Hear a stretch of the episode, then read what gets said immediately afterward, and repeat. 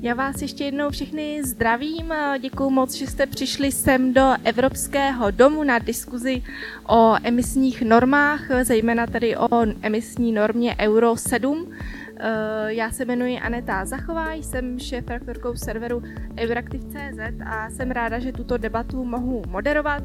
Jsem ráda, že vůbec tuto debatu jsme mohli uspořádat. Eh, ta debata je vlastně produktem eh, Euraktivu, to znamená webu, který se věnuje informování o Evropské unii a to ve spolupráci se zde přítomným poslancem Evropského parlamentu Odřem Kovaříkem, kterému děkuji za to, že umožnil uspořádat tuto debatu. Já jsem moc ráda, že se tu sešli ehm, lidé, kteří se věnují eh, nejen automobilovému průmyslu, ale i řekněme třeba ochraně klimatu, ochraně životního prostředí, až tady povedeme eh, zajímavou diskuzi o tom, eh, jak ideálně ty emisní normy nastavit tak, aby řekněme to bylo přijatelné jak pro ten automobilový průmysl, tak i pro životní prostředí a další, řekněme, k tomu navázané oblasti. Dnes se tady budeme věnovat především té normě Euro 7. Eh, začneme takovými úvodními příspěvky. Já jsem tady poprosila eh, tuto řadu tady po mé levici, aby si připravili nějaké úvodní eh, krátké vstupy a potom budu moc ráda, když řekneme, otevřeme to plénum a když vy nám také sdělíte své dotazy nebo komentáře na to téma. Dovolte mi, abych vám nyní představila naše úvodní řečníky. Jak už jsem zmínila, tak po mé levici sedí uh, europoslanec, nestraník za ANO z frakce Renew Europe, uh, pan Ondřej Kovařík. Dobrý den. Uh, vítám zde také pana Rudolfa Matuše. Pan Rudolf Matuš je odborným koordinátorem vnějších vztahů Škoda Auto. Dobrý den. Vítám se také pana Josefa Pokorného, tajemníka Svazu dovozců automobilů. Dobrý den. V neposlední řadě zde vítám také pana Jana Vodstrčela, manažera homologace společnosti Iveco. Dobrý den. Eh, jak už jsem tedy eh, říkala, začneme těmi úvodními příspěvky, jenom abych nějak obalila eh, tu dnešní diskuzi, abych to nějak zarámovala, tak vlastně Euro 7, návrh, se kterým přišla Evropská komise v listopadu 2022, my vlastně jsme na ten návrh pořád čekali. Uh, on měl už být vlastně zveřejněný uh, několik měsíců předtím, ale neustále se to odkládalo, odkládalo. Uh, říkalo se vůbec, zda s ním Evropská komise přijde, vzhledem k tomu, že tedy do toho tu máme ještě, řekněme, tu druhou regulaci, která se týká emisí, to znamená ten velice mediálně známý takzvaný zákaz spalovacích motorů po roce 2035. Uh, takže stále čekalo, zda tedy Evropská komise přijde i s tou normou Euro 7 či nikoli. Na nakonec se tedy tak stalo, eh, vlastně ta eh, Euro 7 tak v sobě obsahuje eh, jak tedy regulaci týkající se klasických osobních aut, tak i těch těžkých vozidel. Dříve vlastně se to rozdělovalo na Euro 6 a Euro například VI, že se to vždycky to mělo vlastně dva nějaké ty dokumenty a teď je to všechno zhluknuté v jedné Euro 7.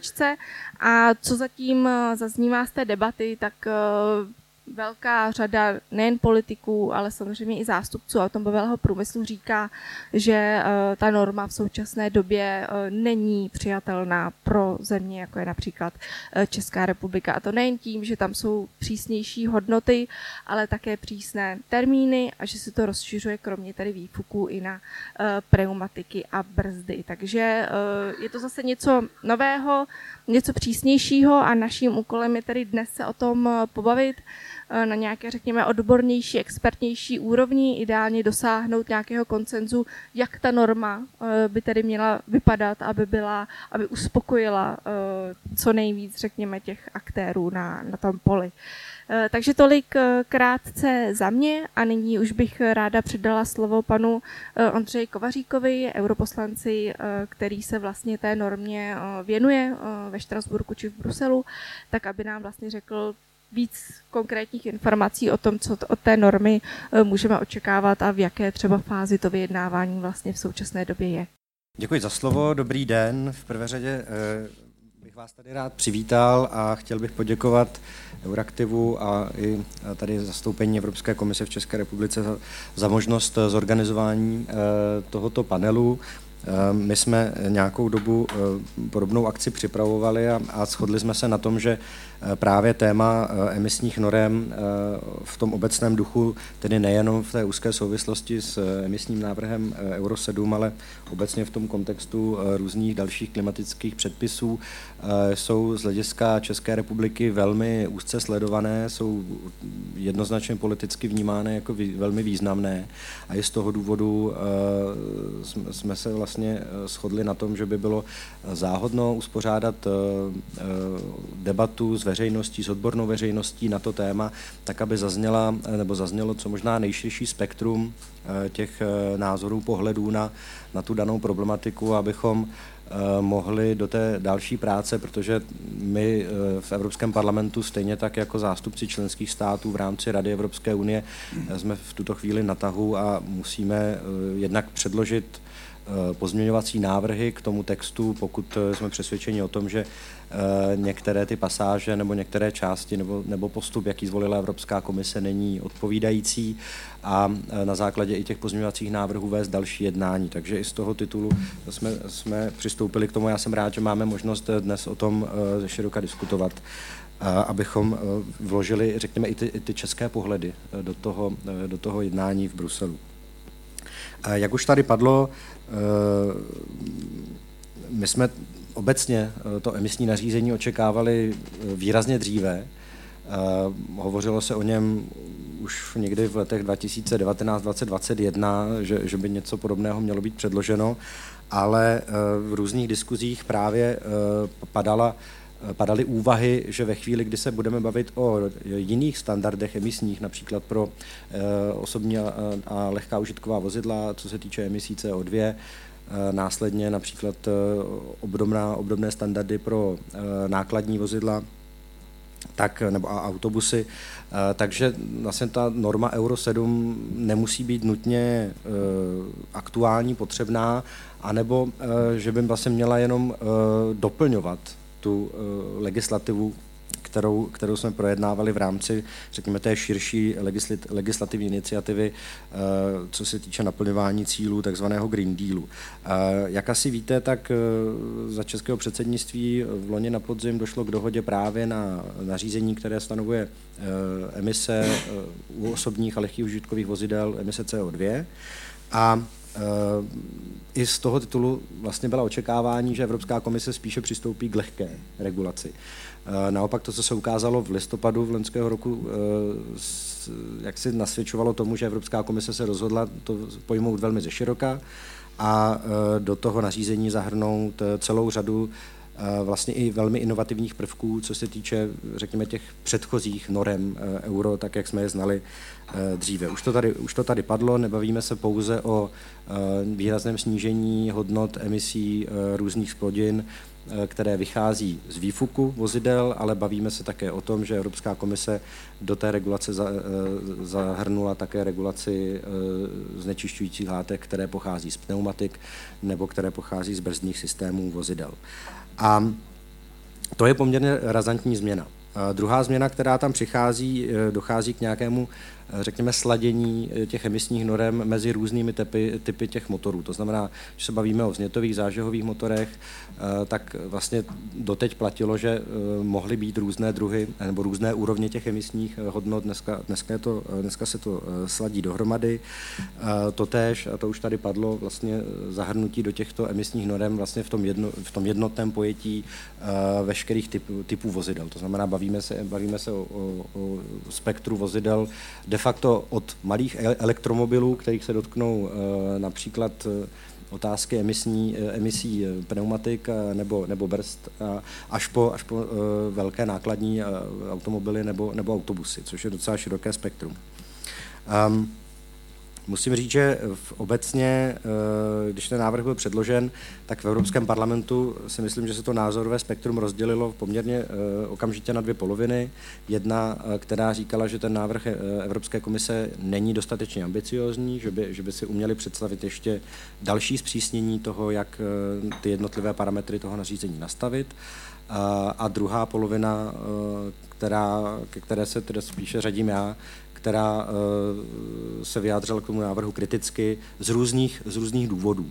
Není to třeba jenom z toho, že považují některé z těch opatření, které Evropská komise navrhuje za nerealistické nebo, nebo svého druhu až příliš ambiciozní, ale i například z toho titulu, jakým způsobem je to nařízení připraveno, jestli, jestli je, řekněme, právně jasné, jestli už dnes na základě toho lze stanovit vlastně i z hlediska například průmyslu eh, jasné postupy a řekněme nějaké jasné strategie, jak se k těm eh, požadovaným cílům dostat, anebo jestli, jestli vlastně v tomto ohledu eh, to nařízení podstatě jenom naznačuje nějaký směr, ale už nedává nějaké konkrétní předpisy, jak se, jak se s tím vypořádat.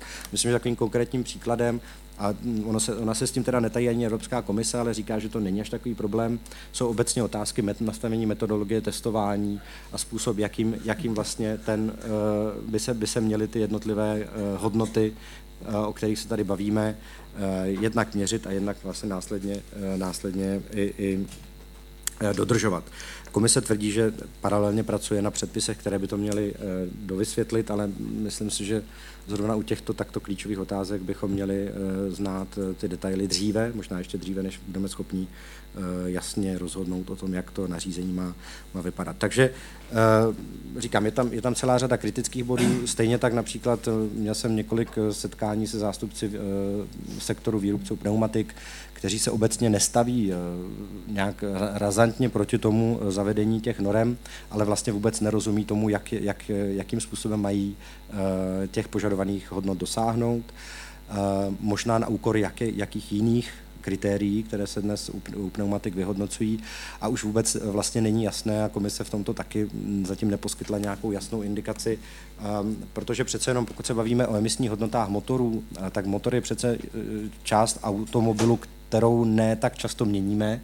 A většinou trvá celou životnost toho vozidla i životnost toho, toho, toho zařízení ale eh, u pneumatik je to trošku jinak a pokud se bavíme o tom, že by měly být nějaké pneumatiky, které splňují eh, eh, normy podle podle předpisu Euro 7, tak jestli, jestli je možné je nahradit něčím jiným, jestli pak to vozidlo nesplňuje ty, ty, ty normy, jak to vlastně bude pojato v praxi. Myslím, že je tam řada konkrétních otázek, na které v tuto chvíli není nikdo schopný jednoznačně odpovědět a to, to do jisté míry vytváří i tu, i, tu atmosféru velmi často kritickou k tomu, k tomu nařízení, tak jak je. A jenom ve stručnosti, aniž bych vás nějak zatěžoval interními procedurami v rámci institucí Evropské unie, ale kde jsme, kde jsme s tím návrhem, komise je předložila eh, na konci listopadu loňského roku, eh, začal, začal, začaly se tím eh, nařízením zabývat členské státy na půdě Rady Evropské unie, což většinou tedy mají na starosti lidé, kteří se zabývají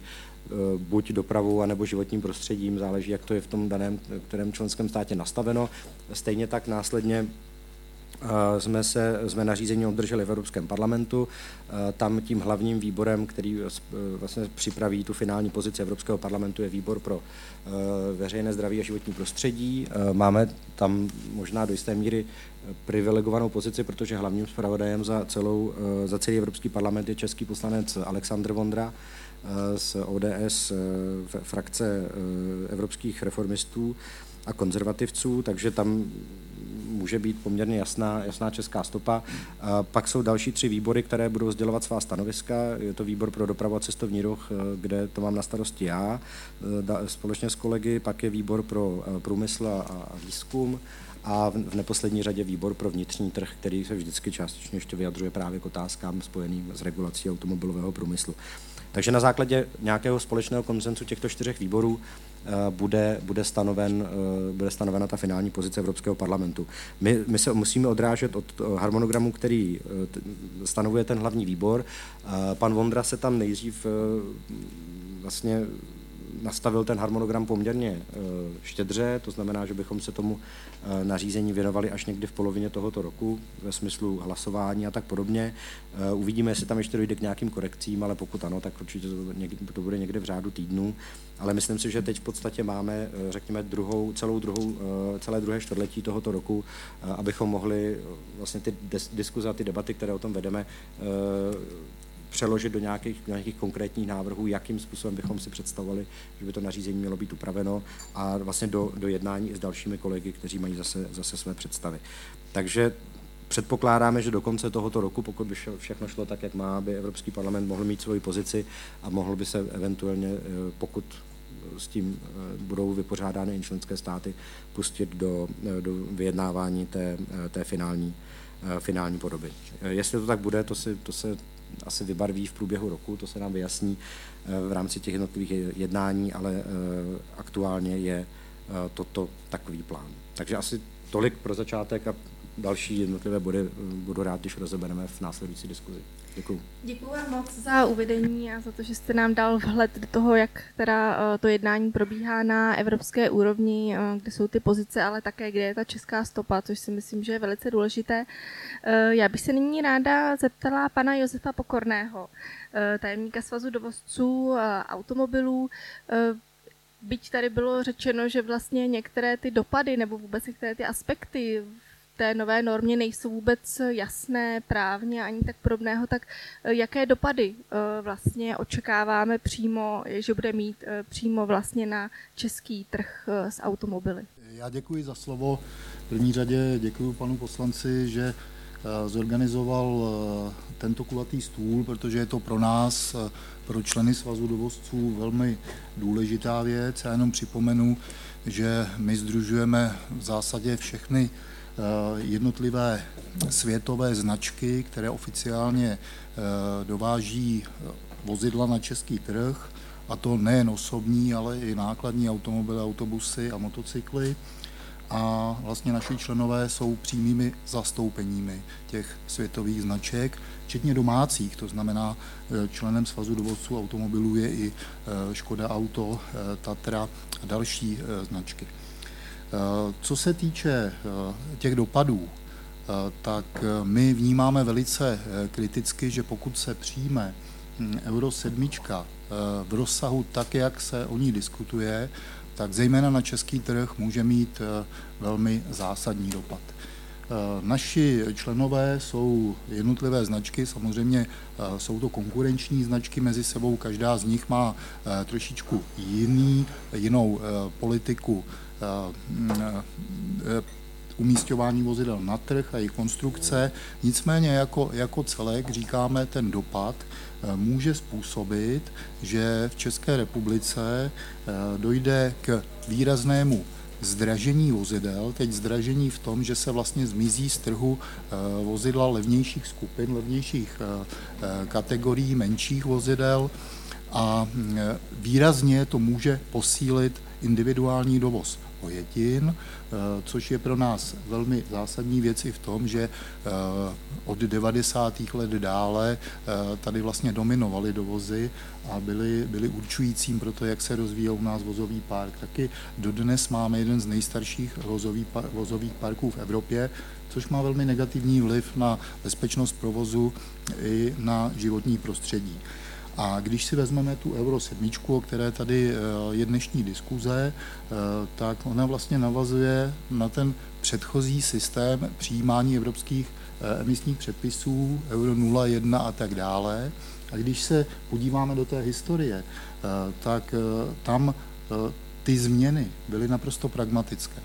Tam byla taková základní perioda, zhruba 4-5 let, se měnil euro 0, 1, 2, 3, 4, 5 a vždycky při každém tom euru tak už byla jasná vize o tom, eh, jaké možnosti jsou v laboratořích eh, možné vyvinout, skonstruovat a případně nastavit pro ty parametry toho dalšího stupně. A tudíž ten další stupeň byl předem předlášen. Výrobci, přestože i pro ně to byly další náklady, tak eh, byli schopni ty technologie vyvinout, odzkoušet, změřit a uvést na trh, tak aby případně s nějakým eh, drobným cenovým navýšením eh, se mohla ta vozidla uvádět na trh a byl, bylo jich dostatek dostupných.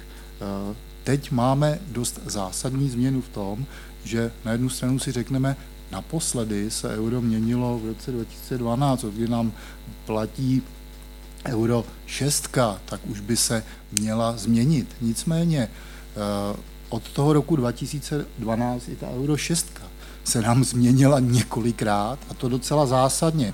Já jsem dokonce přesvědčen, že je škoda, že se některé ty změny už nenazvaly Euro 7, eh, protože skutečně byly velmi zásadní, eh, přestože si celkové parametry eh, emisí naměřených v tom emisním cyklu neměnily, tak se měnily další parametry, které výrazně, výrazně navyšovaly technické požadavky na vozidla, takže když si vezmeme Euro 6 z roku 2012 a Euro 6 letošní, eh, tak to auto je výrazně, výrazně emisně příznivější. No a když si vezmu ty dopady, které tady zmínil pan eh, poslanec, tak pro nás, co je zásadní, eh, naši členové obecně se dá říct, jsou řekněme, smíření a dokonce i někdy, řekněme, vítají přechod na čistou mobilitu, protože chtějí, aby jejich vozidla eh, byla v pořádku.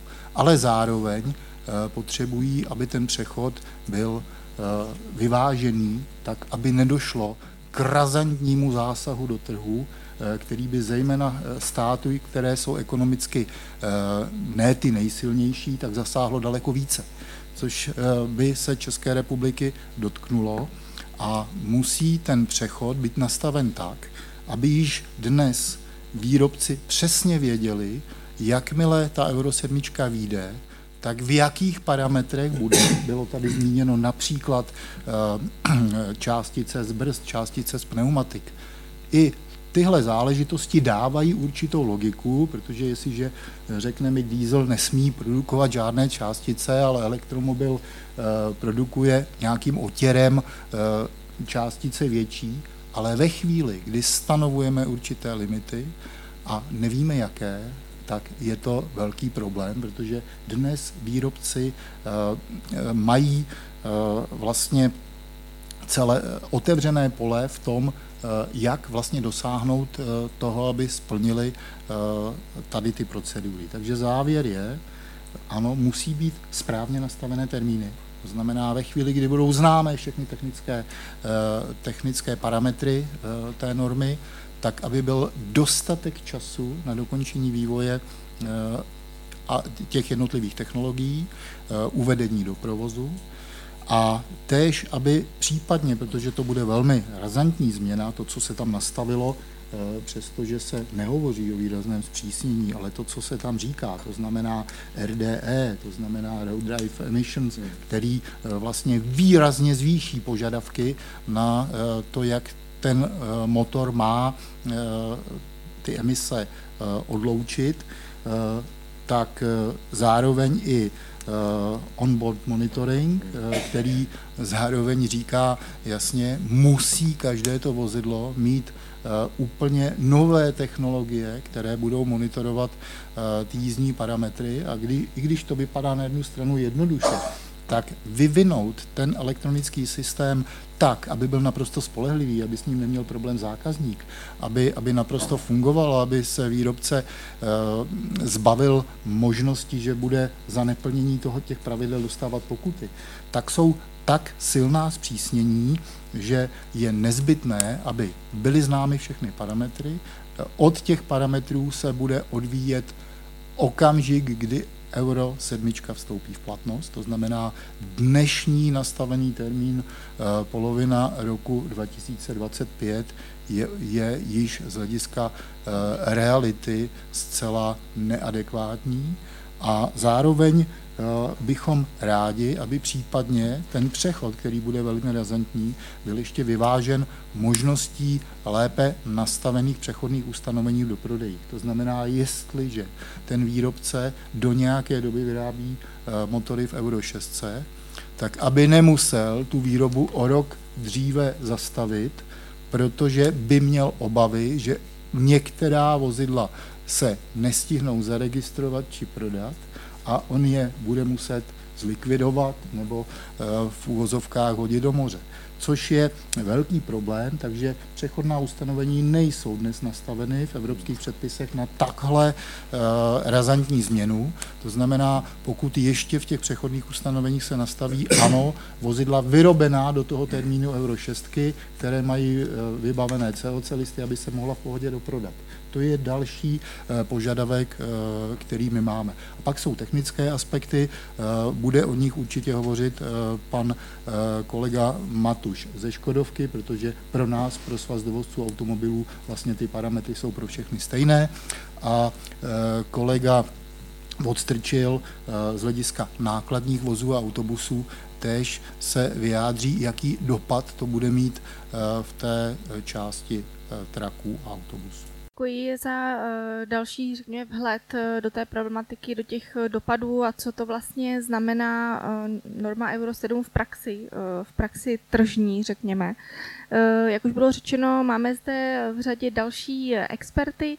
Já bych nyní ráda poprosila Rudolfa Matuše, který zde reprezentuje jednoho z předních výrobců automobilů, to znamená Škoda Auto, aby nám řekl, jak třeba by podle něj měla vypadat eh, norma Euro 7, aby byla vůbec přijatelná pro výrobce automobilů. Prosím, to vaše.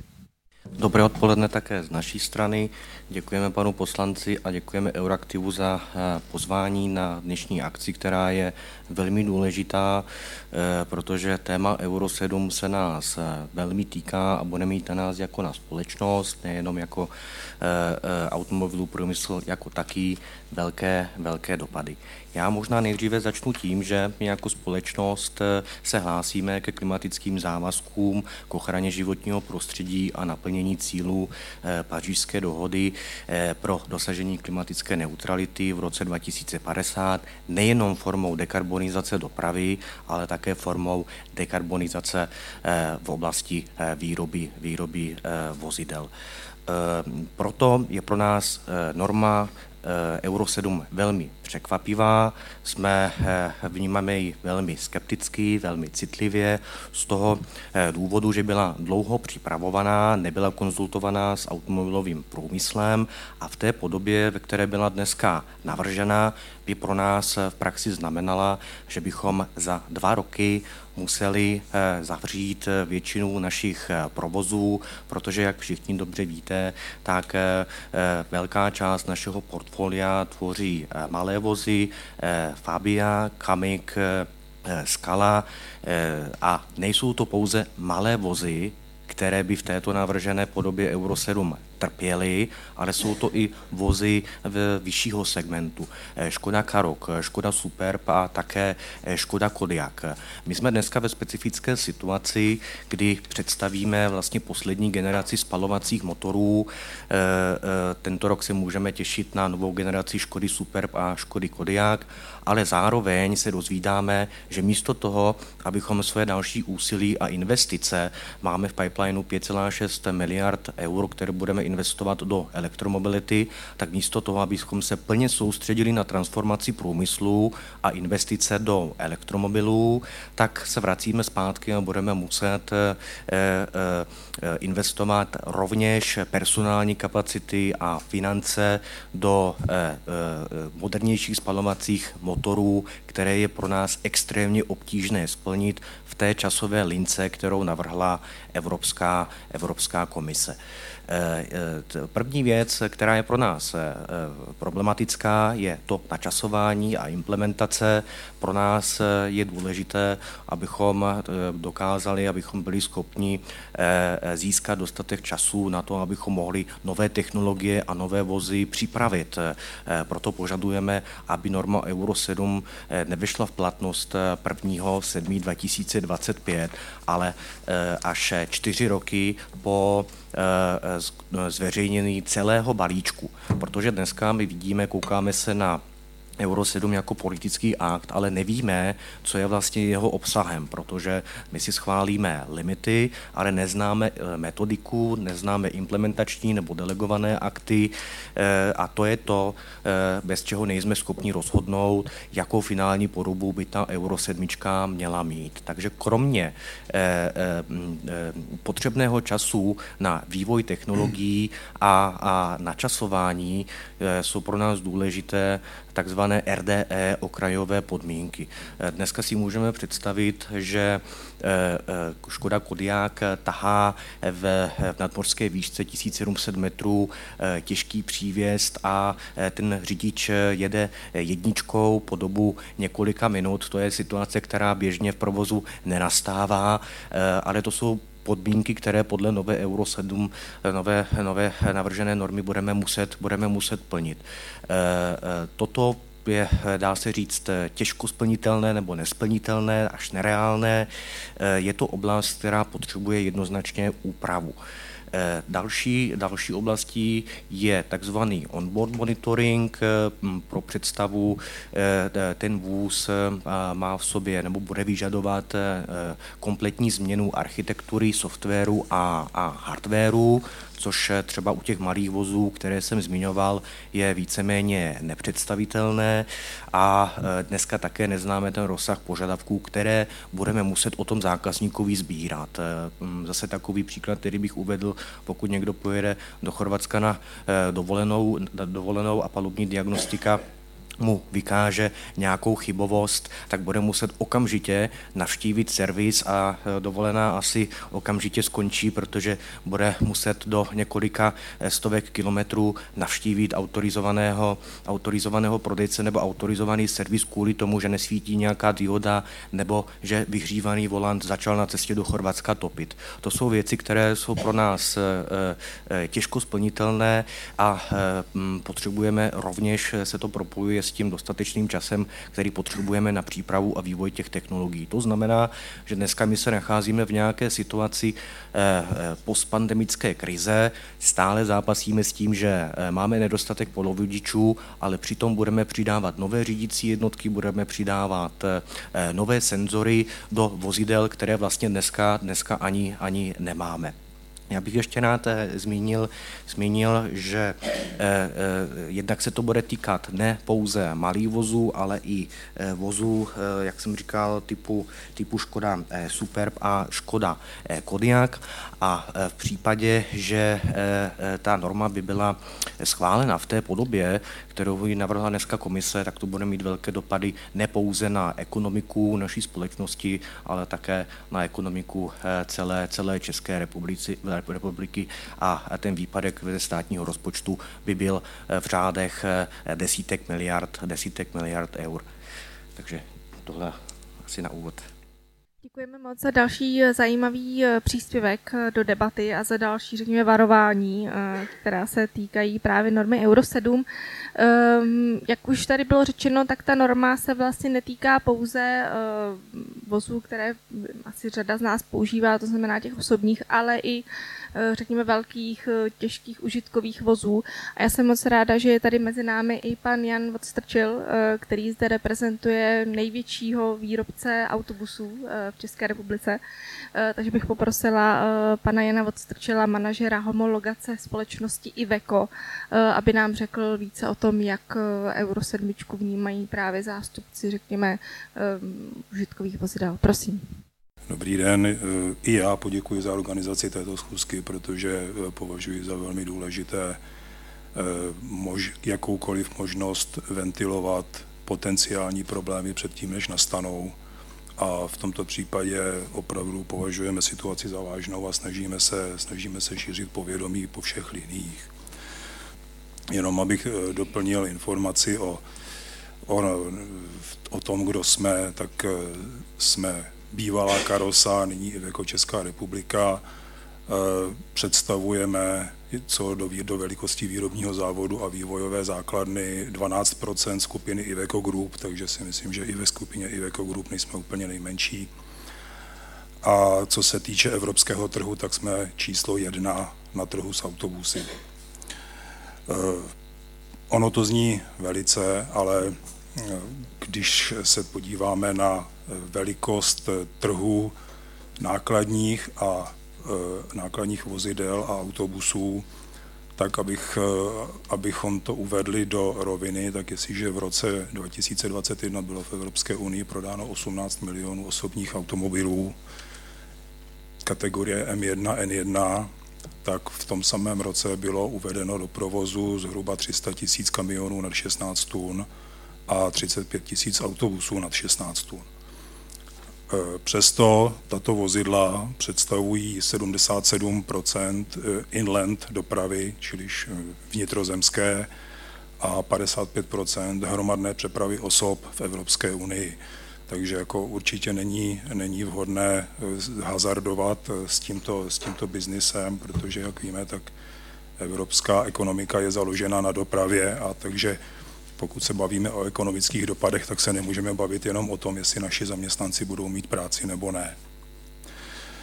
Eh, těchto těch 300 tisíc nákladních a 35 tisíc autobusů je ještě dále rozděleno podle mise, protože jestliže osobním autem máte nějakou průměrnou misi, to znamená, že přes týden jezdíte do práce, na víkend jedete 200 km k babičce a dvakrát ročně do Itálie k moři a na hory, tak tohle u nákladních vozidel nenastává.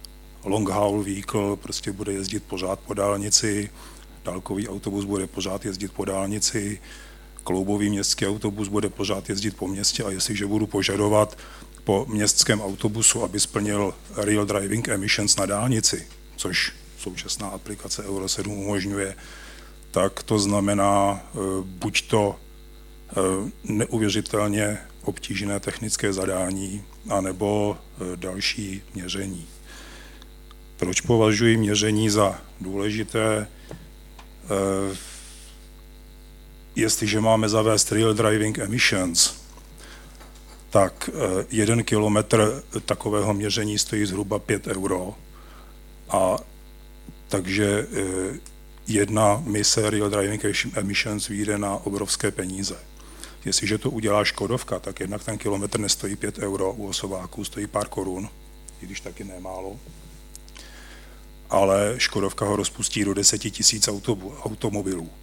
My, protože jsme největší výrobce, tak ho rozpustíme do několika set autobusů. Tatrovka ho rozpustí do 30-50 nákladních vozidel.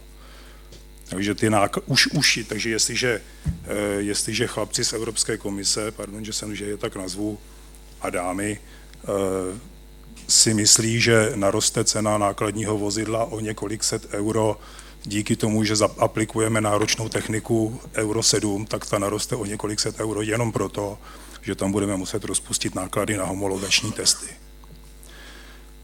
Eh, byla tady řeč o byla tady řeč o termínech, já bych to trošku uvedl do souvislosti.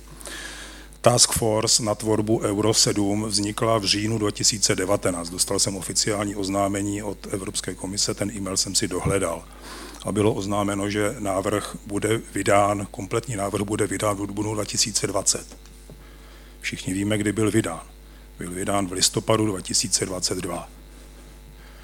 A ještě nebyl vydán kompletní, chybí tam 30 implementačních aktů. Takže eh, v principu přišla Evropská komise a řekla stavební firmě, tadyhle je náměstí a postavíte mi tam do tří let zelený dvoupatrový barák. A do tří let bude stát a my vám postupně budeme dodávat možná nějaký požadavky, co ten barák bude mít, jak bude mít velké místnosti, čím bude vytápěný, jaký bude mít okna, jakou bude mít střechu, jakou bude mít elektroinstalaci a v této pozici jsme teď my. Naše zkušebny nevědí, jak se mají vybavit, s jakou přesností ty přístroje, které máme nakoupit, mají pracovat. V jakém rozsahu, jestli od minus, ono je rozdíl, jestli máte mít měřák od minus 60 do plus 200, anebo od, plus 20, od minus 20 do plus 20. A ty s jakou přesností, jestli na desetinu stupně nebo na jeden stupeň Celzia, to jsou, to jsou jako nebetyčné náklady, který eh, nevím, jestli dokážeme absorbovat, asi ano. Ale s tou velikostí našeho biznisu je samozřejmě spojena i velikost konstrukčních kapacit. Jestliže Evropská komise slibuje, že v průběhu příštích dvou let vydá 30 implementačních aktů, takový implementační akt má většinou kolem 100-200 stran textu. Škodovka má 200 legislativců, kteří se tomu věnují. Já na celou Iveco Group jich mám pět.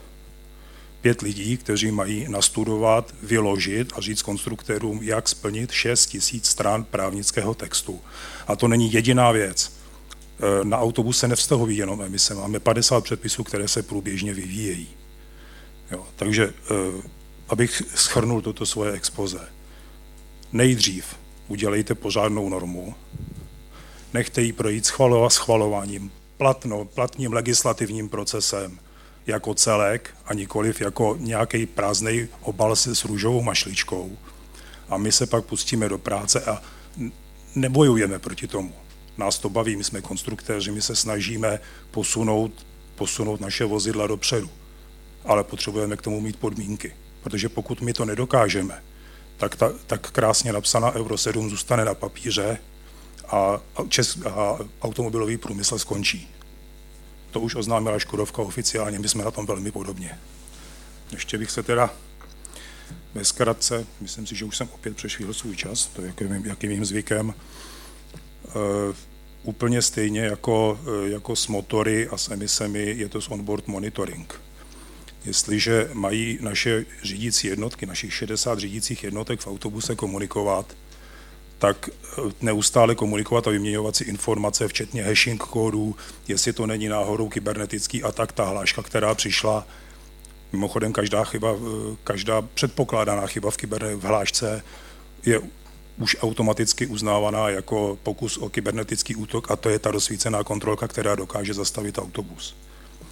Takže eh, my to nějak vyvineme, ale opět se dostávám k tomu. Tatrovka vyrábí pro evropský trh 500 aut, bude k tomu vyvíjet pro tři řady tři architektury a bude to muset do nějakého objemu aut rozpustit. Ty, ta cena, cena aut prostě musí narůst, ať se budeme bavit o, o vývoji motoru nebo ne. A e, ještě jedna poznámka a přislibuji, že poslední. E, Euro 7 požaduje velmi výrazné požadavky na to, abychom my garantovali životnost motorů, emisních systémů a baterií. Máme garantovat, že motor a jeho aftertreatment po dobu 700 000 km nepřekročí emisní limity. Autobus dokáže v linkovém provozu odjet 800 km denně. Jestliže máme něco garantovat, tak to musíme odzkoušet. 800 km denně, 800 tisíc kilometrů, to se rovná tři roky. Takže když dneska budeme mít vyvinuto a začneme zkoušet, tak nestihneme dojet field test do té doby, než to musíme pustit do výroby. A to mluvím o linkovém provozu, který má průměrnou rychlost jízdy 50 km za hodinu a nikoli o provozu městského autobusu, který má průměrnou rychlost pohybu 15 km za hodinu. Takže buď to zastavíme a nebudeme vyrábět, anebo budeme muset pustit do výroby něco, co není otestované. A podepíšeme se proto, že to plní a budeme riskovat, že nám to Evropská unie vrátí v podobě, eh, v podobě penalties za to, že někde najdou při kontrole za pět let auto, které prostě neplní, protože my jsme to nestihli otestovat. A úplně stejně je to se životností akumulátorů. Máme garantovat eh, křivku křivku schopnosti akumulátorů udržet elektriku, eh, state of health a minimum power requirements po dobu 8 let, ale nemůžeme to nikde vyzkoušet. A popravdě řečeno nemůžeme ani, eh, nemůžeme ani převzít staré zkušenosti, protože zároveň vstupuje v platnost batteries and waste batteries, což je další direktiva, která se vztahuje na baterky, v podstatě, v podstatě eh, obsahuje velmi podobné požadavky, ale obsahuje jich daleko víc a my ty baterky musíme překonstruovat.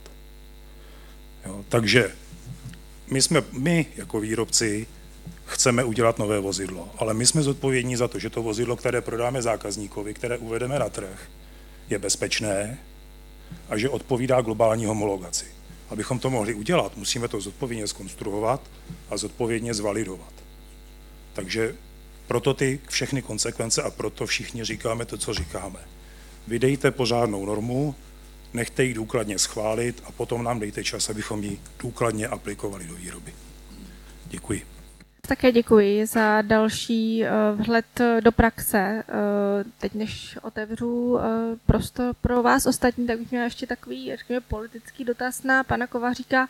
Zaznělo tady skutečně velká řada velice relevantních kritických komentářů, ať už se to týká testování, ať se to týká výroby, ať se to týká dopadů na trh. A vlastně co tak bych řekla, že je spojen, spojuje všechny ty problémy je uh, za prvé čas uh, a za druhé to, že zkrátka ta norma není kompletní. Byť byla představená, tak je, je zkrátka děravá, není jasná. Uh, takže moje otázka zní, jestli je šance, že vlastně tyhle základní problémy, to časování a řekněme ta neúplnost té normy se stihne vyřešit Eh, než se to schválí. Případně jaká je eh, šance, že vlastně ta norma, i vzhledem k tomu, že příští rok jsou další evropské volby, eh, bude se měnit Evropský parlament, bude se měnit i Evropská komise, tak jestli vůbec vlastně ta legislativa se stihne uzavřít do konce vlastně toho současného mandátu Evropského parlamentu a Evropské komise. Děkuji za to, to je velmi dobrá otázka, protože já myslím, že jsme slyšeli uh, řadu uh, vlastně naprosto relevantních a poměrně jako zásadních připomínek k tomu, jak ten text toho nařízení aktuálně vypadá. Uh, já jsem na to narážel právě v, také v, v, vlastně v souvislosti s těmi některými chybějícími detaily nebo těmi vysvětleními, jak, jak vlastně u těch jednotlivých oblastí postupovat.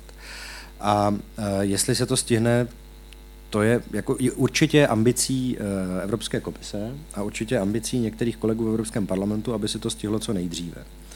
Na druhou stranu, myslím si, že zcela realisticky platí to, že eh, ta norma byla předložena eh, minimálně s dvoupoletým spožděním ale eh, nějak se to neodrazilo jednak na kvalitě přípravy té normy. To znamená, my přesně nevíme, co se, těch dvě, co se ty dva a půl roku dělo vlastně v rámci přípravy toho, toho nařízení, protože u řady oblastí se to vlastně neprojevilo nějakým konkrétním hmatatelným rozdílem oproti tomu, co, co, se, co se diskutovalo od začátku.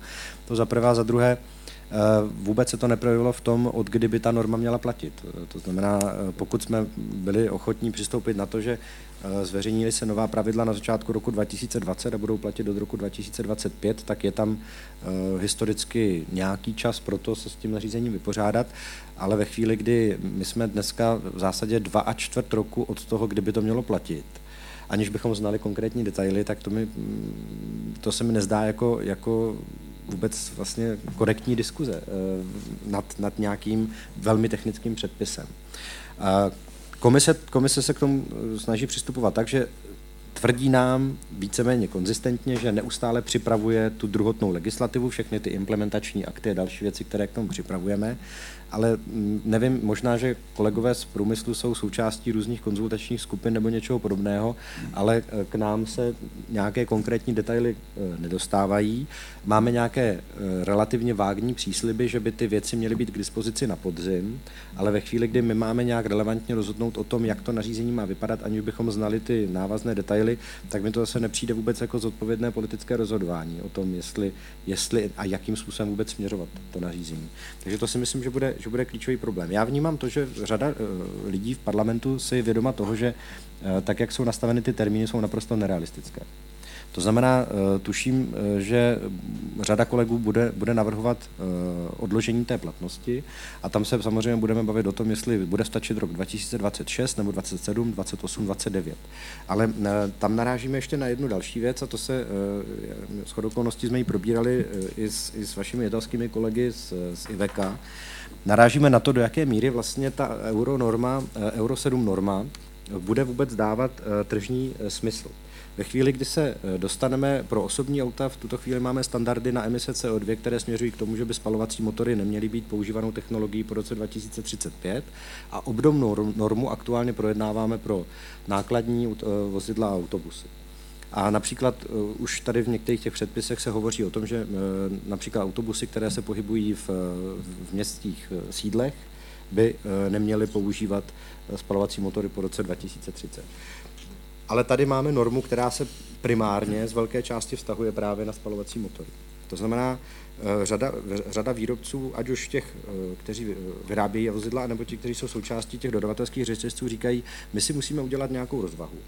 Eh, I, i ekonomickou a obecně to tady padlo i ze strany Škody Auto, co se týče nějakých budoucích investic a našich schopností.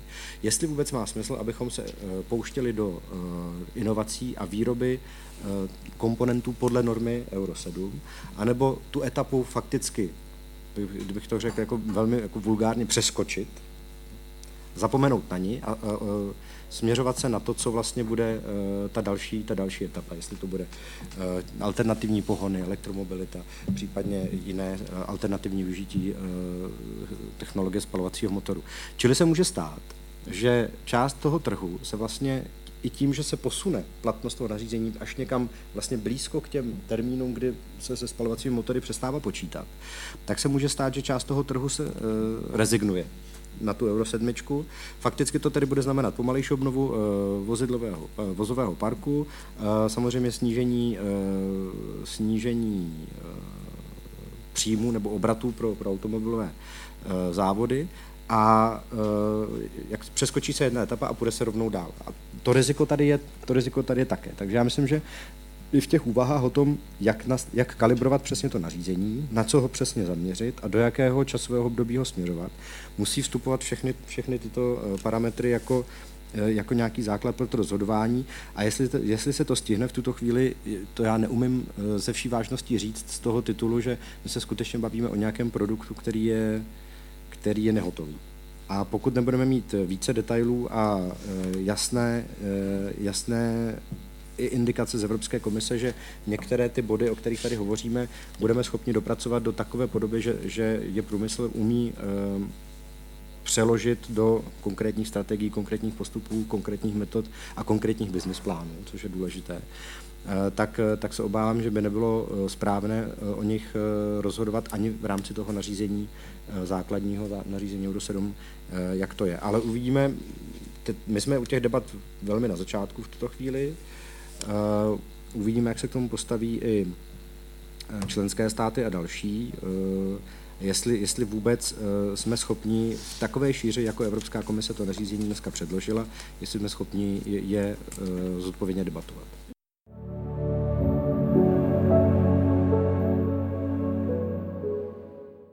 Děkuji. Eh, stám se ještě tady úvodních řečníků, jestli by chtěl někdo doplnit eh, něco k tomu, co už tady zaznělo.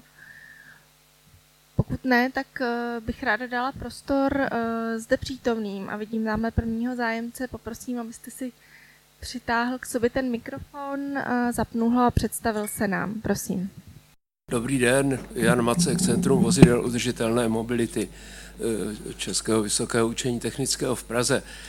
Já jsem se chtěl zeptat pana europoslance, protože mám obavu, že svých kolegů se psát nemusím, ale když budou chtít odpovědět, tak klidně taky. Asi na tři věci.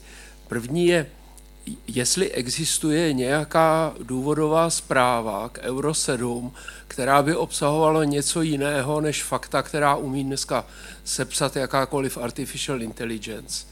Protože to jsou fráze na frázi. Když se budeme ptát v průzkumu, chcete zdravější životní prostředí, tak myslím, že všichni, včetně nás tady, všichni odpovíme, že ano. Otázka je, že je to vždycky něco za něco, nějaká hyperbola trade-off a že je teda otázka, kde je ten kompromis. Tak to je, to je první otázka. Druhá otázka je, jestli uh, si komise uvědomuje a může si to uvědomit na příkladu elektromobility, k čemu uh, vede to zavádění nynější, že zdražení auta zákonitě, teď mluvím o osobních autech, ale u nákladních je to horší volba, ale e, zdražení auta osobního zákonitě vede k prodeji větších vozidel. A otázka je, chceme, aby se trh přesunul do velkých vozidel, abychom dojížděli do práce SUVčky, eh, protože prostě ta levnější vozidla nebudou.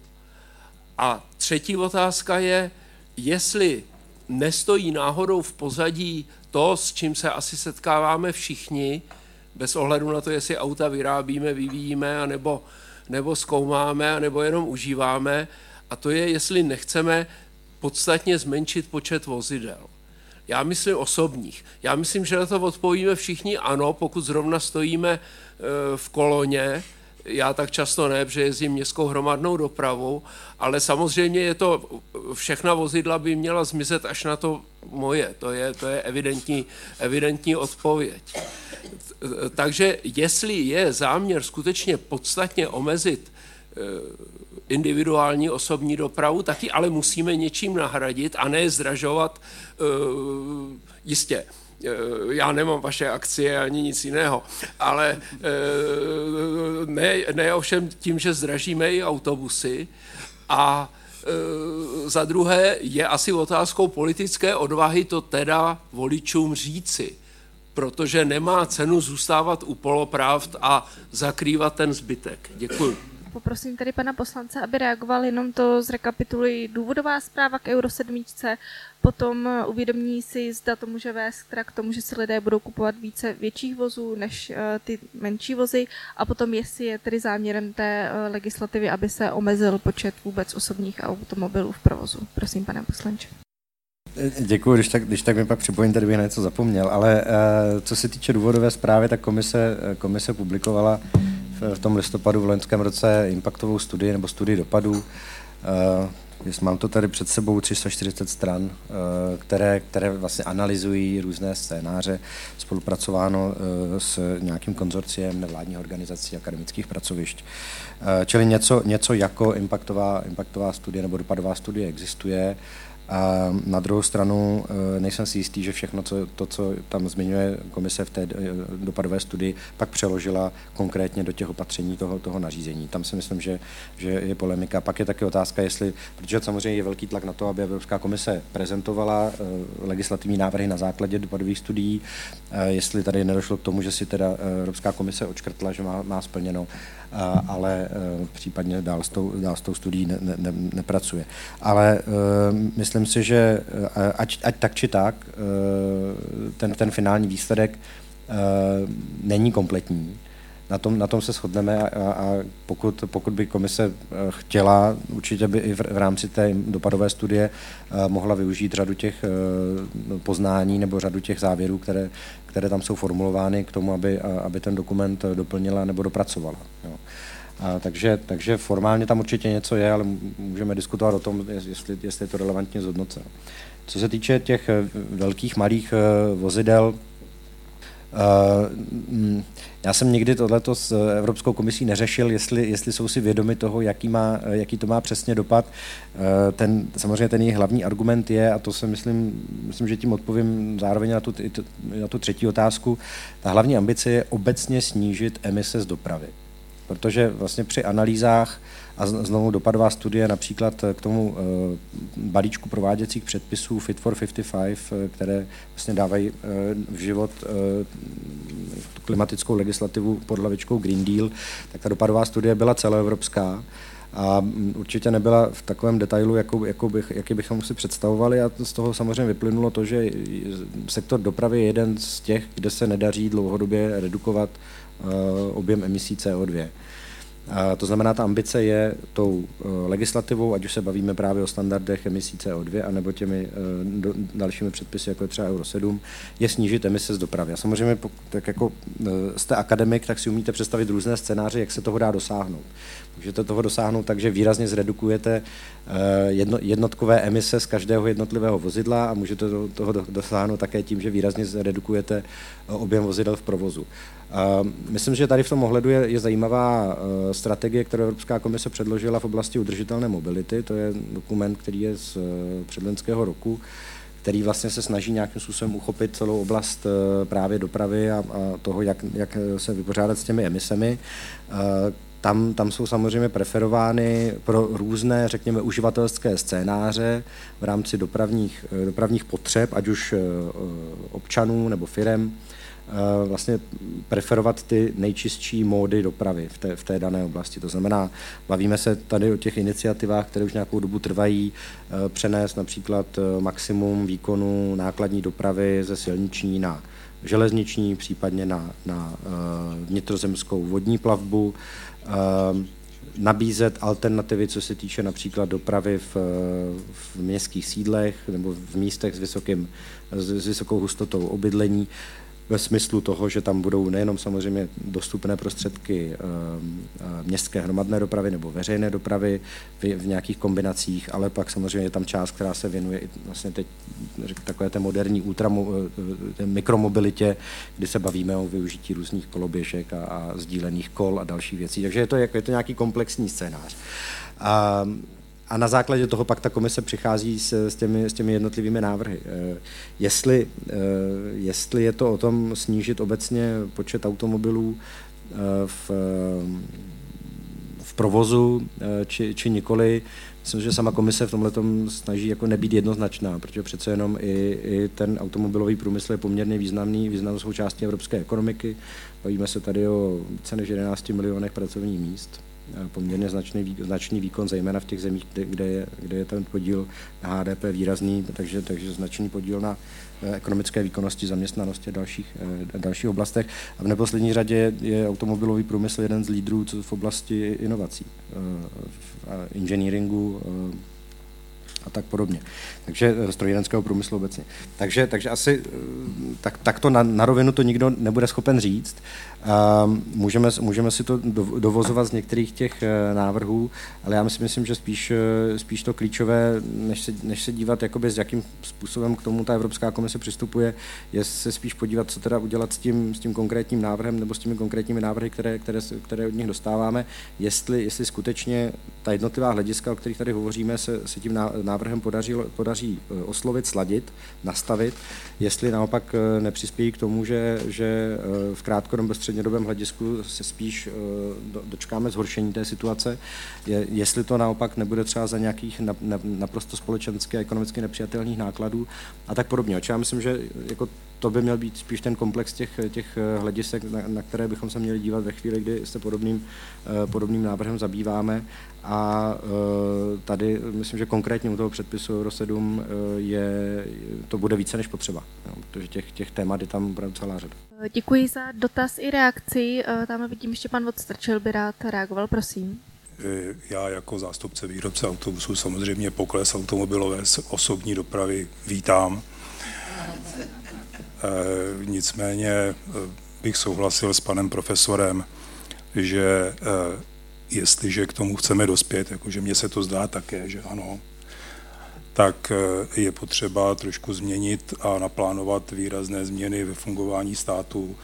Eh, já nebydlím v Praze, bydlím v malém městě a většina našich dělníků dojíždí do práce z vesnic okolo. Samozřejmě pokud přijdou o možnost dojíždět autem, tak eh, budou potom volit, jestli má cenu, jestli má cenu chodit do práce, anebo jestli se radši přihlásím na sociální dávky. Druhá věc je ta, že eh, na to, abychom uživili eh, nákladní dopravu, eh, možná i tu autobusovou, tam ještě tam si nejsem taky tak jistý, ale na to, abychom uživili nákladní dopravu elektrikou, tak to je ještě velmi dlouhá cesta. Evropská unie nasměrovala, že máme začít vytvářet plány, které budou vystavovány nabíječky, no ale jestliže na každém Eh, na každém větším odpočívadle budou muset být, eh, pardon, budou muset být nabíječky v řádově 0,9 MW, eh, tak to prostě znamená investice do infrastruktury, výstavba jaderných elektráren. Já, já osobně jsem to spočítal a zjistil jsem, zjistil jsem s velkou radostí, že kolegové z ČEPSu dospěli ke stejnému závěru, že nám chybí minimálně jedna velká jaderná elektrárna a ta do roku 2035 asi stát nebude. Poprosím uh, Rudolfa Matuše o další reakci. Velmi krátce, co se týká té důvodové zprávy, objevuje se tam jedno slovíčko a to je konkurenceschopnost na eh, třetích trzích, eh, eh, což je velmi zajímavé z toho pohledu, že možná komise si myslí, že pokud budeme vyrábět, škrtneme malá auta, budeme vyrábět větší vozy, dražší vozy, určitě to i podle toho impact assessmentu komise, že to ten vůz, jeho cena se zvýší pouze o několik desítek eur, tak nevidí nevíme, nevíme, odkud přišla ta kalkulace. My si myslíme, že ta cena se zvýší dokonce o několik tisíc eur, desítek tisíc českých korun kvůli těm novým systémům, které budeme muset zavést. A pokud se vrátím k té konkurenceschopnosti, tak když budeme tyto drahé vozy pak umístěvat v Africe na třetích trzích po světě a přijde tam nějaká konkurence z Číny nebo od jiných dalších, jiných dalších regionů, tak si myslím, že tam, že tam neuspějeme. Takže trošku nás to, trošku nás to překvapuje. Děkuji. Eh, ještě pan Odstrčil, pak pan Pokorný. Poznámku o konkurenceschopnosti. Já nevím, jestli znáte poměry v okolo Evropské unie, ale když se rozhlídnu po našich hranicích, když teda vezmu ty širší hranice Evropské unie, tak všechny země po nás chtějí maximálně Euro 5, většinou Euro 4, Euro 5. Má to svoje důvody a ještě nás přemlouvají, protože samozřejmě tam máme, máme tam omezovací systémy, že když dojde, že když dojde úrea, tak se omezí kroutící moment. Hoši z Kazachstánu říkají jako pardon, ale jestliže nám jako dojde něco, kvůli čemu to, začne, to, to auto začne víc smrdět a autobus se mi zastaví ve 50 stupňovém mrazu 400 km od nejbližší civilizace, tak prostě pro nás to není akceptovatelné. Takže dneska jsme jakž takž schopni jim vyhovět, ale eh, je čím dál tím těžší a s Euro 7 nevím, jestli už to nebude vůbec možné eh, vyvinout speciální verzi, která nebude vyžadovat cybersecurity, která, kde, která nebude hrozit tím, že při poruše jedné, jedné řídící jednotky nebo komunikace mezi řídícími jednotkami se auto zastaví, že to auto bude jezdit na horší pohonné hmoty a hlavně spolehlivě tak eh, se obávám, že to naši konkurenceschopnost vůbec eh, nezvýší. A to teda vůbec už nemluvím o eh, nákladních vozidlech pro obranný průmysl. Děkuji moc, pane Pokorný. Děkuji, já si jenom dovolím velmi krátkou drobnou poznámku, kterou vnímám, a to sice, že dopad Euro 7 je sice plošně na celý evropský trh, ten, který tady zazněl, nicméně Evropská komise neřeší, že ty dopady na ty chudší evropské země budou výrazně, výrazně horší, což je eh, zcela jednoznačné. A eh, v zásadě i, co mám informace, jestli mě eh, potvrdí pan poslanec, tak je někdy obtížné prosazovat z pozice těch, řekněme, třeba východních členských států Evropské unie požadavky na to zrealističtění těch předpisů, protože oni zkrátka někdy v zastoupení silných velkých států vidí jinak a přesto, že ten dopad je tam také velmi značný, eh, tak mají pocit, že si s tím ty státy lépe poradí a vůbec nevnímají eh, to, jak nepříznivé dopady a samozřejmě i celkově na životní prostředí v Evropě, protože každý členský stát je součástí Evropské unie, to bude mít. Možná nějaký komentář na ten vliv, řekněme, těch větších eh, ekonomik oproti zemím, jako je třeba Česká republika? Určitě já myslím, že to je velmi relevantní poznámka v tomhle ohledu. Nejenom z toho, z toho titulu, že třeba některé ty velké státy v západní Evropě mají eh, objektivně eh, velký dopad na to, jak, jak se rozhodování v Evropské unii odehrává, ale Eh, také z toho titulu, že myslím, že myslím, že to tady padlo právě v tom vašem příspěvku, my eh, těch členských státech nemáme stejnou startovací pozici. Prostě jsou země, které díky eh, ekonomické výkonnosti, kupní síle, charakteru ekonomiky, geografickým parametrům se, jsou v tuto chvíli mnohem dál Eh, jejich vozový park je, je mladší, eh, je, je čistší, je možná v tuto chvíli už jako více, více eh, diverzifikovaný, co se týče alternativních pohodů, ale pak se nemluví o tom, že ve státech východní Evropy, střední a východní Evropy, končí ta vozidla, která už nejezdí v těchto zemích. A vlastně ten problém se jako de facto outsourcuje, ty jednotlivé vlády v těchto zemích už, je ne, už ho nevnímají jako palčivý z jejich pohledu, a, a e, je to vlastně problém už někoho jiného. Ale to, je to pořád kolem toho jednoho stolu v rámci jednání e, v Evropské unii a je to potřeba, je to potřeba zohlednit. Já musím říct, že v, některých posledních letech mám pocit, že e, se k tomu začíná více přihlížet. ale zcela jistě to není jeden z těch základních rozhodovacích parametrů, na kterém, na kterém by vlastně to rozhodování stálo. Takže pro nás je to třeba jeden z momentů, který se snažíme s komisí aktivně otevírat, právě i z toho titulu, jak máme vysoké průměrné stáří vozidel v České republice například, a co by to mohlo znamenat z hlediska zase rychlosti třeba obnovy vozového parku, parku v zemích, jako je Německo, jako je Francie, Nizozemsko a potažmo tedy alternativní dopady, ty druhotné dopady na, na, na naše trhy. Takže je to, je to něco, co si myslím, že by mělo znít hlasitěji ještě. A já teda doufám, že Evropská komise si, si toto uvědomí, jakkoliv řada těch klimatických cílů je vystavěna celoevropsky, tak určitě není záhodno, aby eh, některé země na tom byly velice, velice dobře a některé země i z toho titulu, že mají například nižší ekonomickou výkonnost, eh, tak, eh, tak zaostávaly. A určitě se to pak odráží i v těch jednotlivých debatách, které, které probíhají. Mimochodem i teď o, té, o, tom, o tom spochybnění té finální dohody k, k nastavení standardů emisí CO2 u auto, automobilů. Tam vidíme, že vlastně ty země, které se k tomu staví v tuto chvíli rezervovaně, jdou například napříč. Jsou to, velké, jsou to velké západní země, ale jsou to i země eh, z východní Evropy, protože v podstatě se, se eh, na všech stranách objevují podobné problémy nebo podobné, eh, podobná rizika, která, která identifikovali ve spojení, ve spojení s tím, kdyby to podobné nařízení vyšlo úplně v platnost. Děkuji moc. Vidím tam další zájem o komentář, takže prosím, můžete se chopit slova. Jiří Pol, dobrý den. Já jsem, jak jsem tedy poslouchal, tak vlastně eh, to, hm, taková ta základní zpráva byla, ano, je to jako v zásadě dobrá myšlenka, akorát je dělaná nešikovně, rychle, uchvapeně a tak dále. A vy jste, pane poslanče, hovořil vlastně o té motivaci. A ta motivace je skutečně velice silná. V České republice v roce 2019 ve spotřebě energie doprava předběhla průmysl. Jo?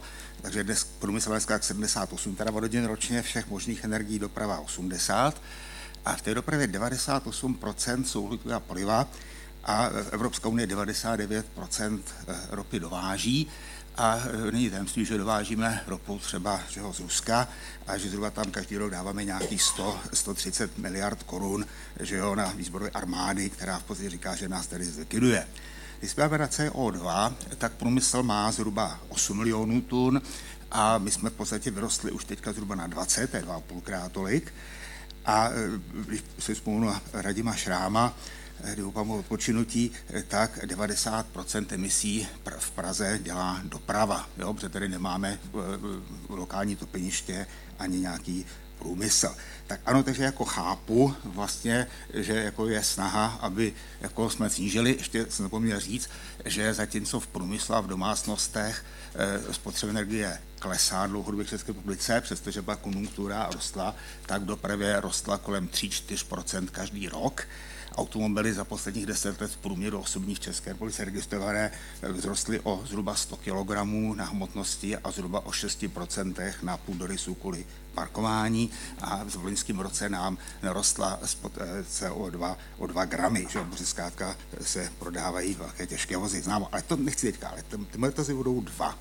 My jsme tedy hovořili vlastně o pohledu eh, České republiky a českého spotřebitele. Já si domnívám, že to není relevantní trh. V České republice 93% automobilů osobních se exportuje, pouze 7% se tady pro českém trhu.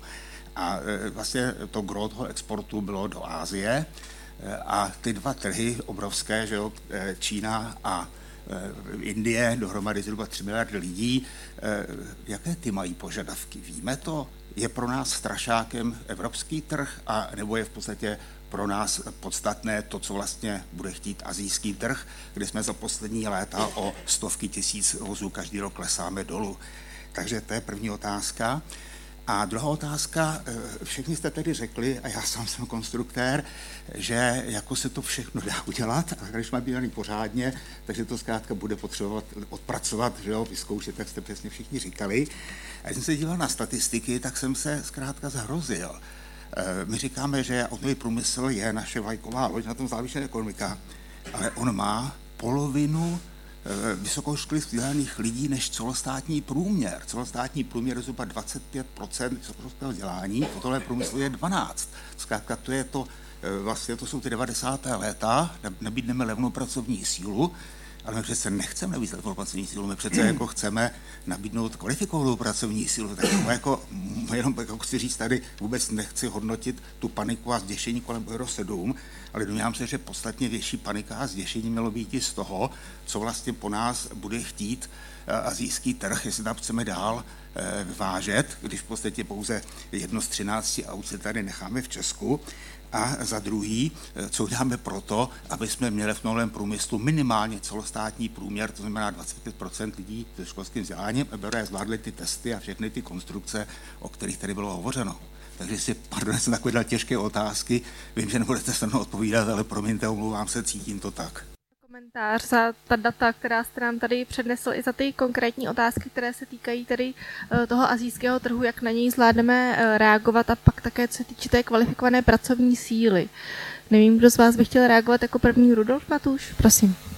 Děkuju, tak eh, já začnu těma zahranič, tím zahraničním trhem.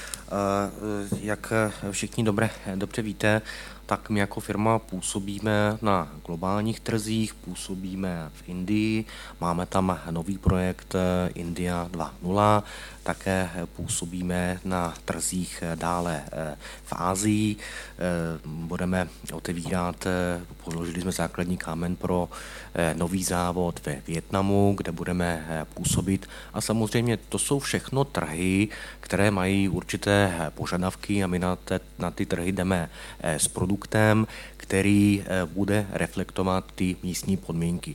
My naše elektrické vozy, které dneska tady vyrábíme, plánujeme exportovat samozřejmě eh, na globální trhy. To znamená, že není to tak, že by eh, Čína neměla přísné závazky, že by Indie neměla přísné závazky. Přísné závazky. Všechny tyto velké regiony, všechny tyto velké země se přihlásily k naplňování pařížské dohody. Proto i eh, náš produktový mix a to, co budeme umístěvat na zahraničních trzích, musí reflektovat tento dlouhodobý cíl. Proto říkám, že určitě ty vozy, které my budeme umístěvat v těchto zemích, budou elektrické. My budeme přicházet eh, v následujícím období s novýma modelama, menšíma, eh, většíma, eh, ten mix bude širší a určitě, určitě budeme ty vozy umístěvat na trzích tak, aby tak, aby to bylo v prospěchu dopadu na životní prostředí. Eh, co se týká eh, otázky rekvalifikace, tak eh, to jenom krátký komentář k tomu. My jako firma se už další dobu transformujeme na vlastně poskytovatele udržitelné čisté mobility. Máme naši akademii, máme naše učiliště, to znamená, že upravujeme kurikula, upravujeme vzdělávací program, potřebujeme lidi, kteří budou pracovat nejenom v servisech, nejenom jako výzkumní pracovníci, pracovníci, ale eh, eh, je to samozřejmě i spolupráce s akademií v rámci České republiky, kde bude automobilový průmysl potřebovat hodně chemických inženýrů a podobně. Tady můžeme oslovit krátce skutečně i tu otázku eh, negociací nebo otevření potenciální gigafactory v České republice, což je, myslím, klíčové pro lokalizaci výroby, pro lokalizaci komponent a velmi důležité pro českou ekonomiku, abychom tu investici tady, tady měli, tady, tady dostali. To znamená, že ty kroky už probíhají a, a my samozřejmě na ty, na ty požadavky místních trhů myslíme. Děkuji moc. Pan Vodstrčil by ještě rád reagoval, prosím. Eh, já bych se velmi ostře ohradil proti tomu, na co se tady ptáte. Protože to, co jsme vyvinuli my ve Vysokém mítě, se vyrábí v závodě ve Vysokém mítě, v závodě, ve výrobním závodě v Anone, vyrábí se to ve výrobním závodě ve Foji a vyrábí se to ve výrobním závodě v Sakari. Takže to, že my bychom byli ve Vysokém mítě montovna, to teda v žádném případě nejsme. A to, co vyrábíme a to, co jsme vyvinuli my ve Vysokém mítě, tak to je chytrovná a činí to 46% evropského trhu s meziměstskými autobusy. Takže nejsme levná pracovní síla. A co se týče vašeho dotazu na zahraniční trhy, tak eh, sice vyvážíme 96% produkce, ale do, většinu z toho do zemí Evropské unie.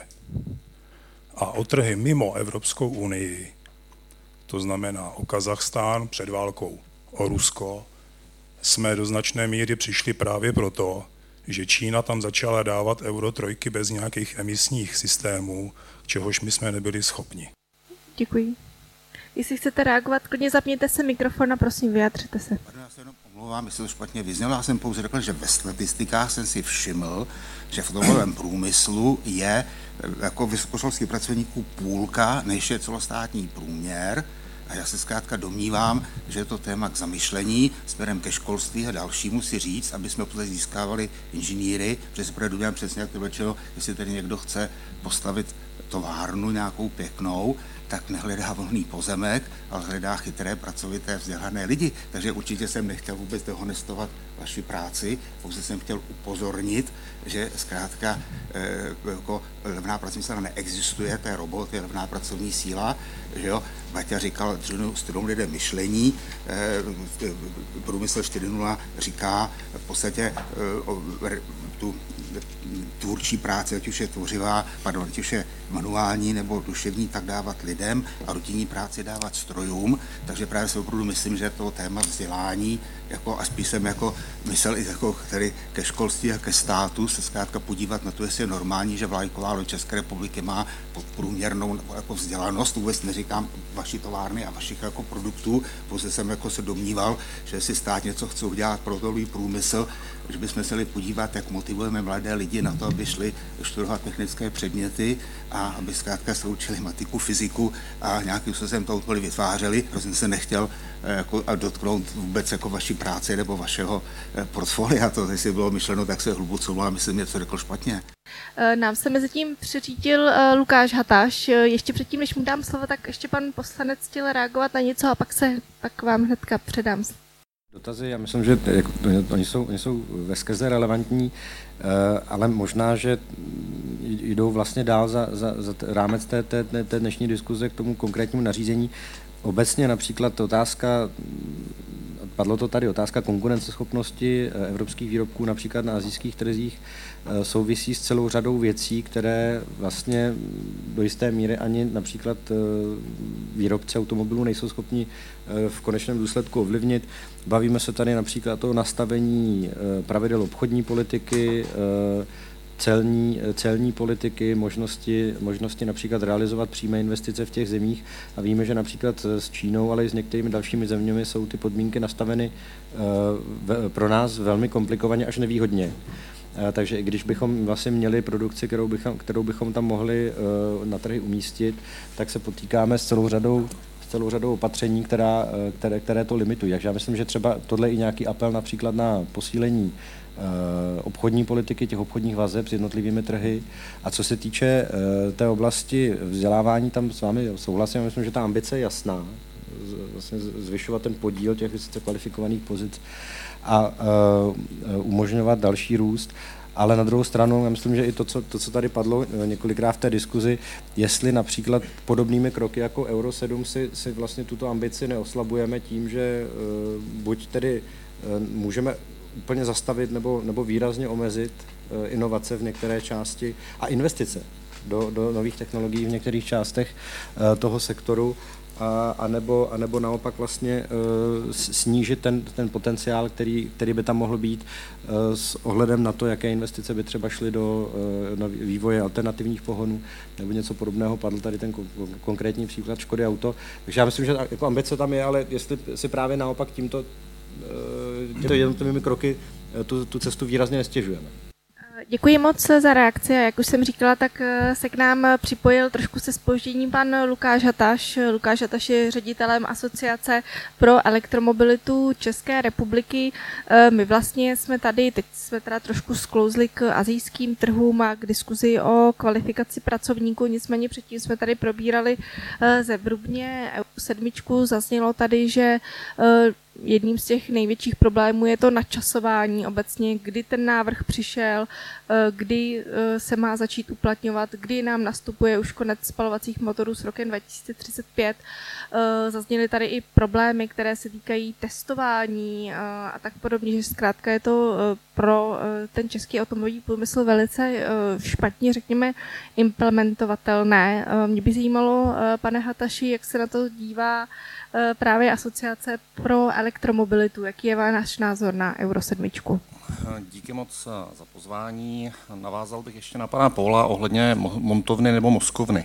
My jsme s ministerstvem školství eh, poslední rok připravovali koncepci 4.0 v rámci vzdělávání, ze kterého jsou výstupy, které by se snad měly ve velmi krátké době implementovat ale to znamená, že ty lidi tady budou z těch škol za 2, 3, 4, 5, 6, 7, 8 a více let, takže eh, si musíme prostě přiznat, že máme už to spoždění a ty pracovníci tady budou eh, dneska reálně chybět a podle posledních zpráv, co se týče třeba eh, preference amerických trhů, jako Volkswagenu a podobně, tak eh, asi, asi by to chtělo trošku možná v tomhle směru přidat a zatraktivnit nejenom pro ty zahraniční investory, ale i třeba pro české subjekty, protože po světě vznikají eh, desítky nových startupů, které chtějí vyrábět elektromobily, které jsou, řekněme, konstrukčně jednodušší a mohou si to, řekněme, dovolit postavit za několik málo let do takového řekněme, stavu, kdy ta automobilka eh, není nějaká malosériová záležitost, ale opravdu vyrábí tisíce a tisíce kusů eh, elektromobilů třeba pro nějaké speciální použití, jako jsou rozvážkové služby eh, a tohle by mohlo být potenciály pro české šikovné ručičky.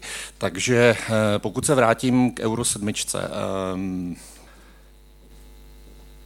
ve špatný čas na špatném místě a ještě špatně provedeno, co se týče nějaké predikovatelnosti toho eh, prostředí. Automobilky se trošku těšily, že už nebudou muset s těmi spalovacími motory si eh, moc lámat hlavu, budou se moc soustředit na elektromobilitu a my jim teď, nebo Evropská eh, unie jim chce říct, hele, tak ještě tam to trošku se složitíme a my vám vlastně ani neřekneme, jak moc vám to se složitíme a to se možná dozvíte někdy časem. A tady bych asi poprvé řekl, že budeme na stejné lodi s eh, automobilkami, protože ta norma je potřeba, ale není potřeba v roce 25. Může nadělat větší škodu eh, to urychlené zavedení, než ty potenciální benefity z toho, aby jsme tady měli skutečně rychlou, rychle zavedenou bateriovou a bez, bezemisní mobilitu. V žádném případě ta Euro 7 nemůže otevírat dveře nějakým uh, variant, nebo Euro 7 neovlivní ten stávající, uh, tu, stávající flot, tu stávající flotilu těch spalovacích aut, kde bychom se měli soustředit na to, aby jsme umožnili opravdu obyvatelům Evropské unie snižovat ten věk těch vozidel a přecházet na tu bateriovou elektromobilitu, protože tak, jak jsme se tady bavili, ty Euro trojky a tady tyhle ty opravdu jako staré uh, rakovinomety, když bych to takhle nazval, uh, tak ty potřebujeme dostat uh, ze silnice a ještě, aby jsme jako na poslední chvíli z Euro 6 dělali jako ještě přísnější Euro 7, bude se to týkat strašně málo aut v tom globále, protože ty prodeje prostě klesají a ty automobilky spíš řeknou, že prostě ty auta nebudou dodávat. Možná postranní efekt bude ten, že budou konečně nějaké malé elektromobily, jako bylo třeba Škoda Citigo, protože ty automobilky ten segment budou chtít nějak obsadit, pokud ho neobsadí evropské automobilky. Eh, Čína, Amerika je na to bohužel připravená a eh, měli bychom skutečně problém. Eh, cena těch aut v tomto segmentu je už pod půl milionem a i bohužel bohudík eh, Tesla bude teď s dvěmi novými modely v té eh, relaci mezi půl milionem a milionem eh, nastupovat na trh, takže nebál bych se o nějakou mobilitu v rámci Evropy, ale přimlouval bych se opravdu nějakou racionální diskuzi, ve které nemají padat argumenty, jakože našeho, našeho pana komisaře francouzského pro vnitřní trh kdy říkal, že budeme vyvážet ty spalovací motory do té Afriky, jak to tady bude jako úžasný biznis, tak si myslím, že v Africe o to za prvé nestojí a za druhé, kam se budou vyvážet ty použité eh, spalovací auta, které se tady prostě z té Evropy dneska přesunují do těch eh, Azerbajdžánů a Kazachstánů a buchý, buchý kde dál na východ nebo na, nebo na jih.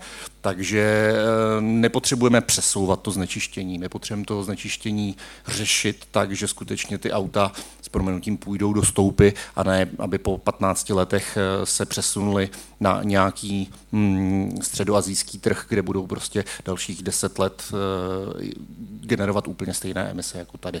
Takže to je, to je za mě tak jako asi na úvod eh, a možná i částečně nakonec, když jsem, omlouvám se, dorazil až takhle, takhle pozdě, ale eh, Euro 7 je fajn v tom, že spojuje eh, to znečištění eh, do jedné normy i pro elektromobilitu. Co se týče brzd, eh, za mě je tam příjemná věc, že to řeší skutečně studené starty, protože hlavně v tom městském prostředí prostě s tím přístupem automobile, který historicky byl, kdy ty emise jim vycházely protože byli trošku kreativnější v tom přístupu a vykládání těch norem, tak tohle se jim jako vrací, protože pokud eh, musíte splňovat eh, i v těch krajních eh, limitech nebo krajních situacích ty emisní limity, tak to samozřejmě u spousty motorů bude problematické a v tom nákladu, v té nákladní dopravě tam, tam to bude, myslím si, že ještě docela velká výzva, protože nebudeme si, nebudeme si nalhávat, že máme tady instantní řešení, eh, aby bateriové nákladáky eh, byly schopny okamžitě převzít eh, dopravu zboží, protože u těch nákladáků nebo u toho nákladní dopravy ten cyklus je významně rychlejší. Tam se bavíme třeba o pěti, osmi, deseti letech životnosti toho vozidla. A tady si myslím, že ještě ta jedna generace těch aut, kdy to nebudou čistě bateriové, třeba s nějakým parciálním dobíjením dynamickým za jízdy, tak tam ještě třeba těch minimálně pět let budeme potřebovat, aby jsme se dostali na takovou rozumnou, akceptovatelnou úroveň. A samozřejmě, abych podpořil, podpořil pana Póla, nejlepší doprava je ta, která se samozřejmě s, s, nekoná, to je jako tak, jak to, jak to je, ale pokud už se musí konat, tak aby byla konána co nejefektivněji, takže samozřejmě větší intermodalita a, a přemýšlet o tom, co se skutečně musí vozit těmi kamiony přes celou Evropu a co se dá použít například v železniční dopravě, kde už ty dráty dneska máme natahané a kde ta emisní stopa té jedné tuny zboží bude významně nižší oproti té silniční dopravě. Takže toť výkop za mě. Díky. Eh, taky moc děkuji za vaše slova. Eh, my už tady vidím další komentáře, abych dala s dovolením přednost těm, kteří ještě neměli slovo. Dobrý den, Vojtěch Máca, Centrum pro otázky životního prostředí Univerzity Karlovy. Eh, mě zaujala jedna věc, na kterou bych se chtěl zeptat. Ona ta Euro 7 vlastně, a poslední řečník to zmiňoval, má několik jako částí, kterých se týká. A některé mi přišlo, že považujete vlastně skoro všichni za jednoznačně pozitivní, některé jsou jako méně pozitivní. Je celkem zjevné i z toho impact assessmentu Evropské komise, že, že ty přínosy, které by to měly, mělo přinést, nejsou úplně malé. Tam jsou prostě desítky tisíc uh, nestracených roků života v důsledku zlepšené kvality uh, ovzduší. A tak bych se chtěl zeptat, jestli můžete, nevím jestli všichni, ale uh, jakoby říct, které z těch částí podle toho návrhu, to znamená uh, zahrnutí těch uh, brzd a uh, pneumatik, uh, sjednocení NOXů pro u osobních aut NOXů pro zážehové vznětové motory, prodloužení té durability, považujete vlastně za jednoznačně přínosné nebo jako jednoznačně nepřínosné, jestli aspoň takhle v tom přemýšlení se dá jít někam dál. Kdo by chtěl reagovat jako první? Uh, co se týče uh, ty přínosy jsou tam samozřejmě nesporné, ale problém je, že v okamžiku, kdy ta Euro 7 bude fungovat jakási, jako jakási kouřová clona pro 2035 zákaz fosilních eh, nebo spalovacích motorů, tak aby jsme si nezařídili to, že tou Euro 7 si ten termín 2035 oddálíme. Tohle my vidíme jako nejvyšší riziko toho, aby jsme si tu situaci neskomplikovali a radši teď malinko ustoupit za cenu toho, že 2035 bude skutečně neměné datum, protože pokud tady budou opravdu subjekty, které budou počítat a doufat v to, že 2035 tady stále budou moci vyrábět spalovací motory, tak eh, to si myslím, že je větší problém, než to, jestli snížíme NOXy o 20 mg u um, pár set tisíc aut, když se bavíme o velikosti trhu a, a těch letech, které uh, nám tady uh, do toho zákazu uh, nebo do toho konce té výroby, která bude někdy kolem roku 2030, 2032, stejně si myslím, že většina těch automobilek už nebude mít zájem uh, řešit spalovací motory, takže uh, aby jsme si tímto ještě jako spíš neskomplikovali. Rudolf Matuš. Eh, velmi krátce, eh, náš vozový park v České republice má dneska 16 let a ta jeho obnova eh, je velmi pomalá. Podle studií z ACEA skutečně ta Euro 7 by přinesla dopady, které by byly v tomto případě marginální, protože jednak eh, ty vozy, které budou splňovat normu Euro 7, se musí vyvinout, musí se otestovat a musí se umístit na trh. Toto všechno bude trvat eh, několik let, nějakou dobu a my bychom se měli právě zaměřit na to, abychom veškeré úsilí a investice směřovali do elektrifikace, abychom dostali co nejvíce elektrických vozů na trh. Dle naší strategie Eh, bychom chtěli v roce 2030 již prodávat 70 eh, našeho portfolia čistě elektrického na trzích Evropské unie. Eh, to je trošku i spojeno se zákazama vjezdů do velkých evropských měst, některých od roku 2025, některých od roku 2030, dále zákazu registrací spalovacích motorů od roku 2030, třeba ve Slovinsku, v Nizozemsku a podobně. To znamená, že kým ty vozy, které my dneska začneme vyvíjet, eh, se dostanou na trh a budou tady, tak eh, eh, ten skutečně dopad na to životní prostředí bude, bude nízký. Proto apelujeme na to, že za nás by bylo určitě vhodnější tu normu Euro 6 nějakým způsobem ještě, dejme tomu, upravit, tak, aby to zasáhlo stávající vozový park, který je už moderní, protože ta norma Euro 6 AD to jsou skutečně vozy, které eh, již dnes emitují eh, minimální počet eh, škodlivých látek a to je to, s čím bychom mohli nebo měli, měli dále, dále pracovat. Já říkám, my tu normu, respektive klimatické závazky neodmítáme, potřebujeme více času, abychom si poradili s Euro 7, ale myslíme si, že to mm, je norma, která byla představena v nevhodném, v nevhodném čase v nevhodné podobě. Děkuji, prosím, pane Pokorný. Eh, já, eh, můj komentář eh, přínosům Euro 7 je celkem jednoduchý a jednoznačný. Euro 7 by měla být taková, aby v žádném případě neovlivnila prodeje nových vozů. To znamená, aby minimálně zasáhla do celého procesu, protože když kromě té obnovy vozového parku tak když si vezmeme další eh, technické prvky, které jsou předepisovány novým vozidlům, jako jsou systémy aktivní a pasivní bezpečnosti, které nám neustále přibývají v těch nových vozidlech, tak ve chvíli, kdy přijdeme s normou, která nám přibrzdí a výrazně zpomalí prodeje těch nových vozidel, tak vlastně se v úvozovkách eh, sekáme do nohy a vlastně ta Euro 7 pak bude mít jednoznačně negativní přínos. Takže ten pozitivní přínos je tehdy to, co říkal pan Matuš, ještě možná lehkými opatřeními tu stávající Euro 6 zmodifikovat. Můžeme ji klidně Euro 7 nazvat, protože to, jak vypadá dnes Euro 6 oproti té původní, která vstoupila v platnost eh, před mnoha lety, eh, tak klidně můžeme říct, ano, ta do další pokračování Euro 7, ale nepřidávat tam ty prvky, které nám přinesou ty negativa, která tady byla zmíněna. Děkuji. Pan Vodstrčil a pak na závěr pan Kovařík. Prosím. Já za nákladní vozy přemýšlím o pozitivech a přiznám se, že se mi úplně nedaří, eh, zejména z toho titulu, že tím, že na nás mají být aplikovány eh, požadavky, které, jsou, které byly dříve aplikovány na osobní vozy, jak jsem tady vysvětloval, prostě to je stonásobně velký, velký trh, tak eh, nám to přináší problémy jednak teda v konstrukci, jednak ve zkoušení a to samozřejmě odlevá kapacity, v tom bych teda jaksi souhlasil, jestliže na ČVUT letos nastoupilo 390 studentů na strojní fakultu, tak jako není to, není to úplně dobrý signál na to, že bychom mohli navýšit naše konstrukční kapacity 160 konstruktérů na 360, abychom zvládli jak Euro 7, tak elektrickou mobilitu. Nějak se s tím, nějak se s tím porveme.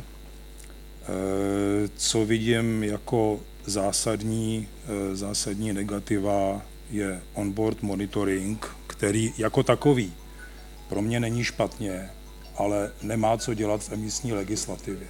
To by mělo být součástí předpisu na, na kyberbezpečnost nebo na něco podobného. A stejně tak, stejně tak emise z pneumatik a emise z brzdového obložení, to jsou v podstatě věci, které už jsou regulovány které už dokážeme měřit, ale nedokážeme je měřit na úrovni vozidel. Dokážeme je měřit a validovat celkem kvalitně na úrovni komponent.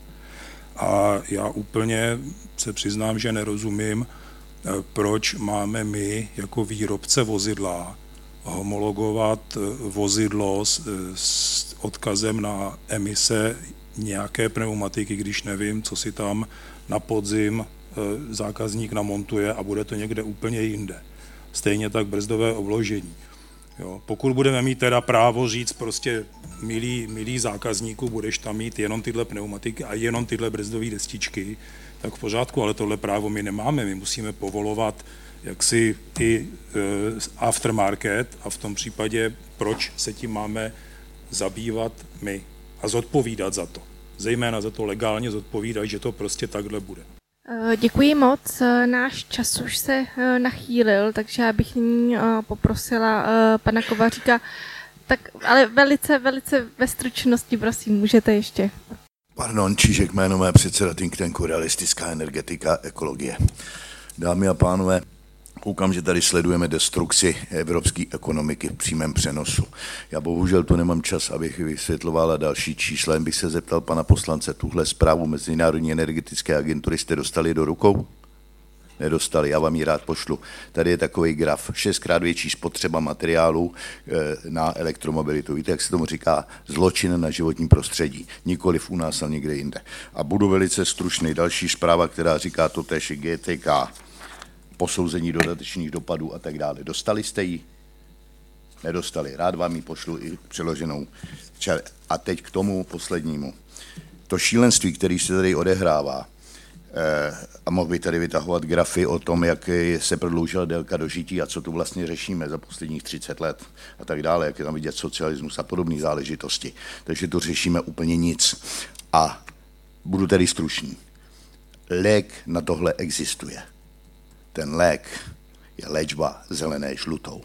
Vzpomeňte si, co bylo u vzniku žlutých vest. 20 centů, jestli se dobře pamatuju. Tak asi budu muset vyrazit do Paříže a říct jim tam ne v 65 do důchodu, ale pěšky pro ní půjdete. A mají to tam k vám do Bruselu blízko. Přátelé, ty, bude se lámat chleba v příštích volbách.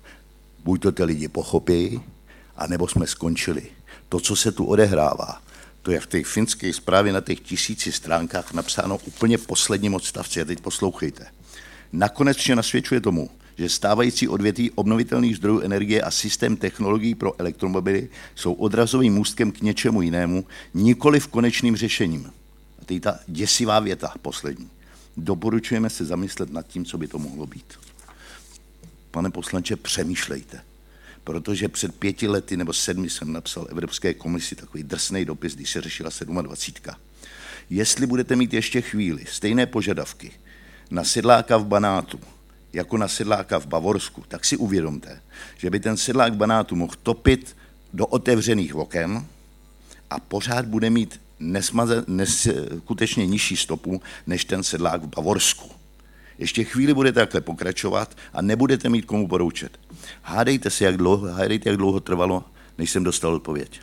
Deset dnů.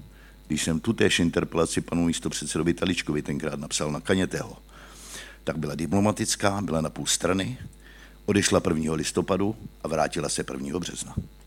Mně odpověděli za deset dnů. Jediný, čeho se bojí, jsou ty žluté vesty. Takže ta léčba zelenou musí přijít léčba žlutou nedá se svítit, Jinak jsme jako Evropa skončili. A nedovedu si představit, to, co tu bylo řečeno, vrátíme se na železnici a tak dále, jak Škodovka, to by mě zajímalo, jak vy tomu říkáte, když vyrábíte rovnou z těch kamionů just in time? Jak to budete ten just in time provozovat z té eh, železnice? A tak dále. Ono točí zatím je ještě každý ten kamion, který jede, spotřebává naftu, platí daň, z toho se platí silnice. Ty někdo musí opravovat. A jsou tam daně, práce a tak dále. Je to o zastavení ekonomiky. Nehrajme si s ohněm. Skutečně tohle je vážná záležitost. Děkuji za pozornost. Děkujeme moc eh, za komentář. Eh, pokud eh, ještě pan Vodstačil by chtěl reagovat a pak tam, ano. Já se omlouvám jenom jednou větou. Bavíme se tady neustále o změně a o intermodalitě přepravy. Já jsem od roku 2007 byl členem několika pracovních skupin eh, ohledně toho, jak bude fungovat doprava v budoucnosti. A od železničářů na toto téma slyším pravidelně stejnou odpověď. Železniční dopravní cesta je přetížená, nepočítejte s tím, že vám pomůžeme. A jestliže kamiony přepravují 77% nákladů v Evropě, tak železnice možná něco zvládne, ale nezvládne toho čtyřikrát tolik. To určitě ne. Děkuju a ještě vidím tamhle poslední komentář, prosím. Moje jméno je Rybecký z Autovík.cz. Já jsem se chtěl zeptat, zabývá se Evropská unie také motocykly a dalšími zdroji eh, emisí v centrech měst, jako je třeba lodní doprava v Praze a podobně, a nejenom eh, co se týče dopravy nebo dopravních prostředků, ale i jiných zdrojů, který používají spalovací motory a u kterých se předpokládám, že vůbec žádné emisní limity na ně nejsou. Zabývá se s tím vůbec někdo, anebo to je úplně mimo zájem a všechno se soustředuje jenom na osobní auta? Já to zkusím nějak všechno schrnout. Na tu poslední otázku eh, nejde na to odpovědět jednoznačně, že by se tím nezabývala. Například plavidla v rámci vnitrozemské eh, vodní plavby se zahrnují do některých těch kategorií. Eh, byly na to diskuze ohledně rozšíření například systému místních povolenek na některé tyto eh, druhy plavidel, takže asi, asi pokud se bavíme o, o spalovacích motorech například v sekačkách doma, domácností, tak tam to, tam to určitě nebude, ale například u těch, u těch plavidel, plavidel tomu, tomu tak je.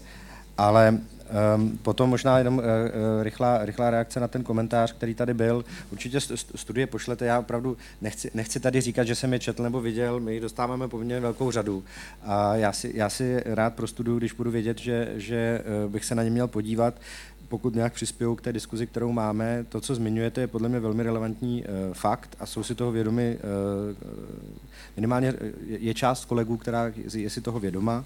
Uh, to znamená, my se tady samozřejmě bavíme o nějaké klimatické ambice Evropské unie, nějaké klimaticko-energetické politice, která tomu má odpovídat, ale ta má samozřejmě výrazný sociální rozměr. Evropská komise a řada kolegů u nás si myslí, že ve chvíli, kdy se součástí toho balíčku prováděcích předpisů Fit for 55 stal tzv. sociálně klimatický fond, že, že se, se tyto problémy vyřeší. Eh, já si nemyslím, že se vyřeší, protože ten sociální fond je v tuto chvíli koncipován jako relativně velmi malý, Eh, v tuto chvíli velmi krátkodobý a za prvé a za druhé vlastně nejsme, nejsme schopni eh, jednoznačně eh, dohlédnout veškeré dopady, které to bude mít jak ve střednědobém, tak dlouhodobém horizontu na, na podobu ekonomiky a, ta, a tak podobně. Takže já si myslím, že to, co vy jste tady zmiňoval v tom na, jako známém a relativně radikálním příkladu žlutých vest, tak to je samozřejmě riziko, které je potřeba do těch, do těch jednání vždycky vážit. A to je jedna věc. A druhá věc, je třeba po diskuzi s našimi francouzskými kolegy, kteří jsou klimaticky velmi ambiciozní, tak eh, chápou to, že eh, například některé části toho nařízení Euro 7 eh, se mohou promítnout negativně i do francouzského automobilového průmyslu, i do toho, jakým způsobem je dneska ve Francii organizována individuální mobilita, a která z velké části stojí na malých vozidlech starší výroby. A pokud by to mělo mít negativní dopady i na, na, na tuto oblast, tak samozřejmě eh, se z toho stává velmi citlivé politikum. Takže já myslím, že ten, to, ten bod, který se zvednul, je relevantní.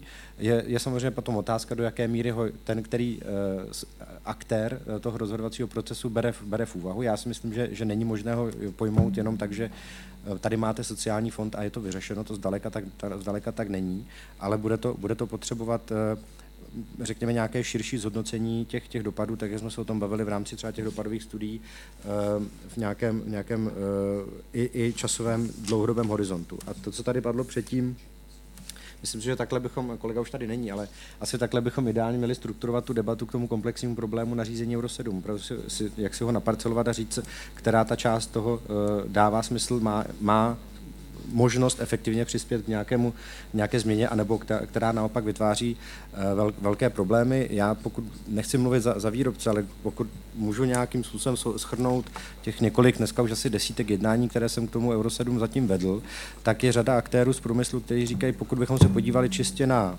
uh, nově nastavené snížené limity u jednotlivých uh, typů emisí, my s, tím, my s tím obecně e, souhlasíme, ale budeme na něj potřebovat čas, budeme potřebovat e, možnosti, jak, jakým způsobem je testovat, budeme potřebovat opravdu jako investice a pro nás je to nějaké interní rozhodování, jak pokračovat e, ve vývoji těch alternativních technologií a, a tak podobně. Pokud ten čas mít nebudeme, tak to pro nás je velký problém.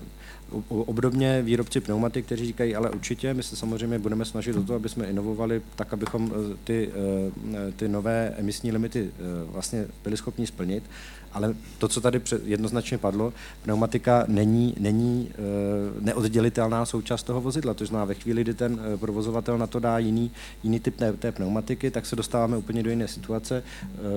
Není schopno za to ručit ani, není schopen ani, ani výrobce pneumatik, ani výrobce toho vozidla. A tyto detaily v tom nařízení Euro 7 chybí tomu Evropská komise nic jednoznačně neříká. A je, pokud to tak, a pokud nejsme schopni to, toto jednoznačně popsat, tak si pak myslím, že ne, nejsme schopni vlastně tuto část uh, zregulovat tak, aby to dávalo smysl. Uh, pak už by to bylo opravdu jenom, že jsme, že jsme, že jsme se shodli na tom, že asi bychom měli nějakým způsobem redu, redukovat emise z pneumatik, ale a nebudeme specifický, jak to udělat dál a to, to by byla chyba. Takže uh, myslím si, že ten, ten poslední přístup, který tady padnul, že by vlastně měl být součástí té debaty, strukturovat si ten problém na celou řadu oblastí, protože to nařízení je velmi komplexní a říci si, jestli má skutečně v tuto chvíli smysl se na ně soustředit všechny, nebo si vybrat ty, které opravdu dávají smysl, jsou technologicky dosažitelné a bavíme se o nich v tom dohledném čase tak, jak to vidíme.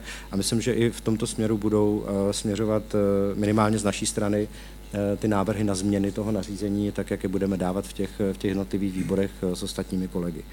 A tady bych asi skončil, vím, že se blížíme času. To, to už jsem říkal na začátku, ty, ty plav, vozidla a sekačky a, a, a, a lodě a, a tak podobně. Takže bych eh, moc rád poděkoval Euraktivu eh, a vám všem za, za to, že jsme tu debatu dneska mohli uskutečnit. Já to určitě neberu jako, že jsme si to dneska vyříkali a tím to končí. Víte určitě v případě potřeby, kde, kde nás najít jako poslance Evropského parlamentu, pokud máte vstupy, které byste chtěli nám sdělit, tak já určitě je velmi rád přijmu, případně budu sdílet s dalšími kolegy. Eh, beru to jako součást nějakého kontinuálního dialogu, který, který bychom eh, jak k tomu nařízení, tak k dalším souvisejícím legislativním aktům eh, měli, měli vést, tak abychom v rámci té evropské legislativy se nepodíleli, jak tady bylo řečeno, na zničení evropského průmyslu v přímém přenosu, ale abychom, abychom naopak eh, tomu, tomu dali nějakou eh, lidově řečenou hlavu a patu, aby to opravdu směřovalo k tomu eh, cíli, který jsme si vytýčili, aniž bychom za sebou nechali naprosto nezvratné a, a likvidační následky. Takže to si myslím, že bude klíčové. Takže berte to prosím i jako nějakou výzvu k další diskuzi, k další práci na, na, to, na toto téma. Zmiňoval jsem na začátku, že minimálně druhé čtvrtletí tohoto roku bude z pohledu přípravy pozice Evropského parlamentu klíčové, takže pokud budete mít chuť a možnost se, se k tomu nařízení a dalším podobným Eh, setkat či, či nějakým způsobem si vyměnit informace, tak budu, budu velice rád. A děkuji moc ještě jednou za, za možnost tu diskuzi dnes. Uh, I my moc děkujeme. Uh, pro mě to bylo velice naučné. Já sama jsem se dozvěděla spoustu zajímavých věcí a jsem ráda, že uh, tady spadla spousta zajímavých a konstruktivních komentářů a děkuji všem, co se zapojili do debaty aktivně i těm, co si sem přišli tu debatu vyslechnout. Takže moc vám děkuji a přeji hezký zbytek dne.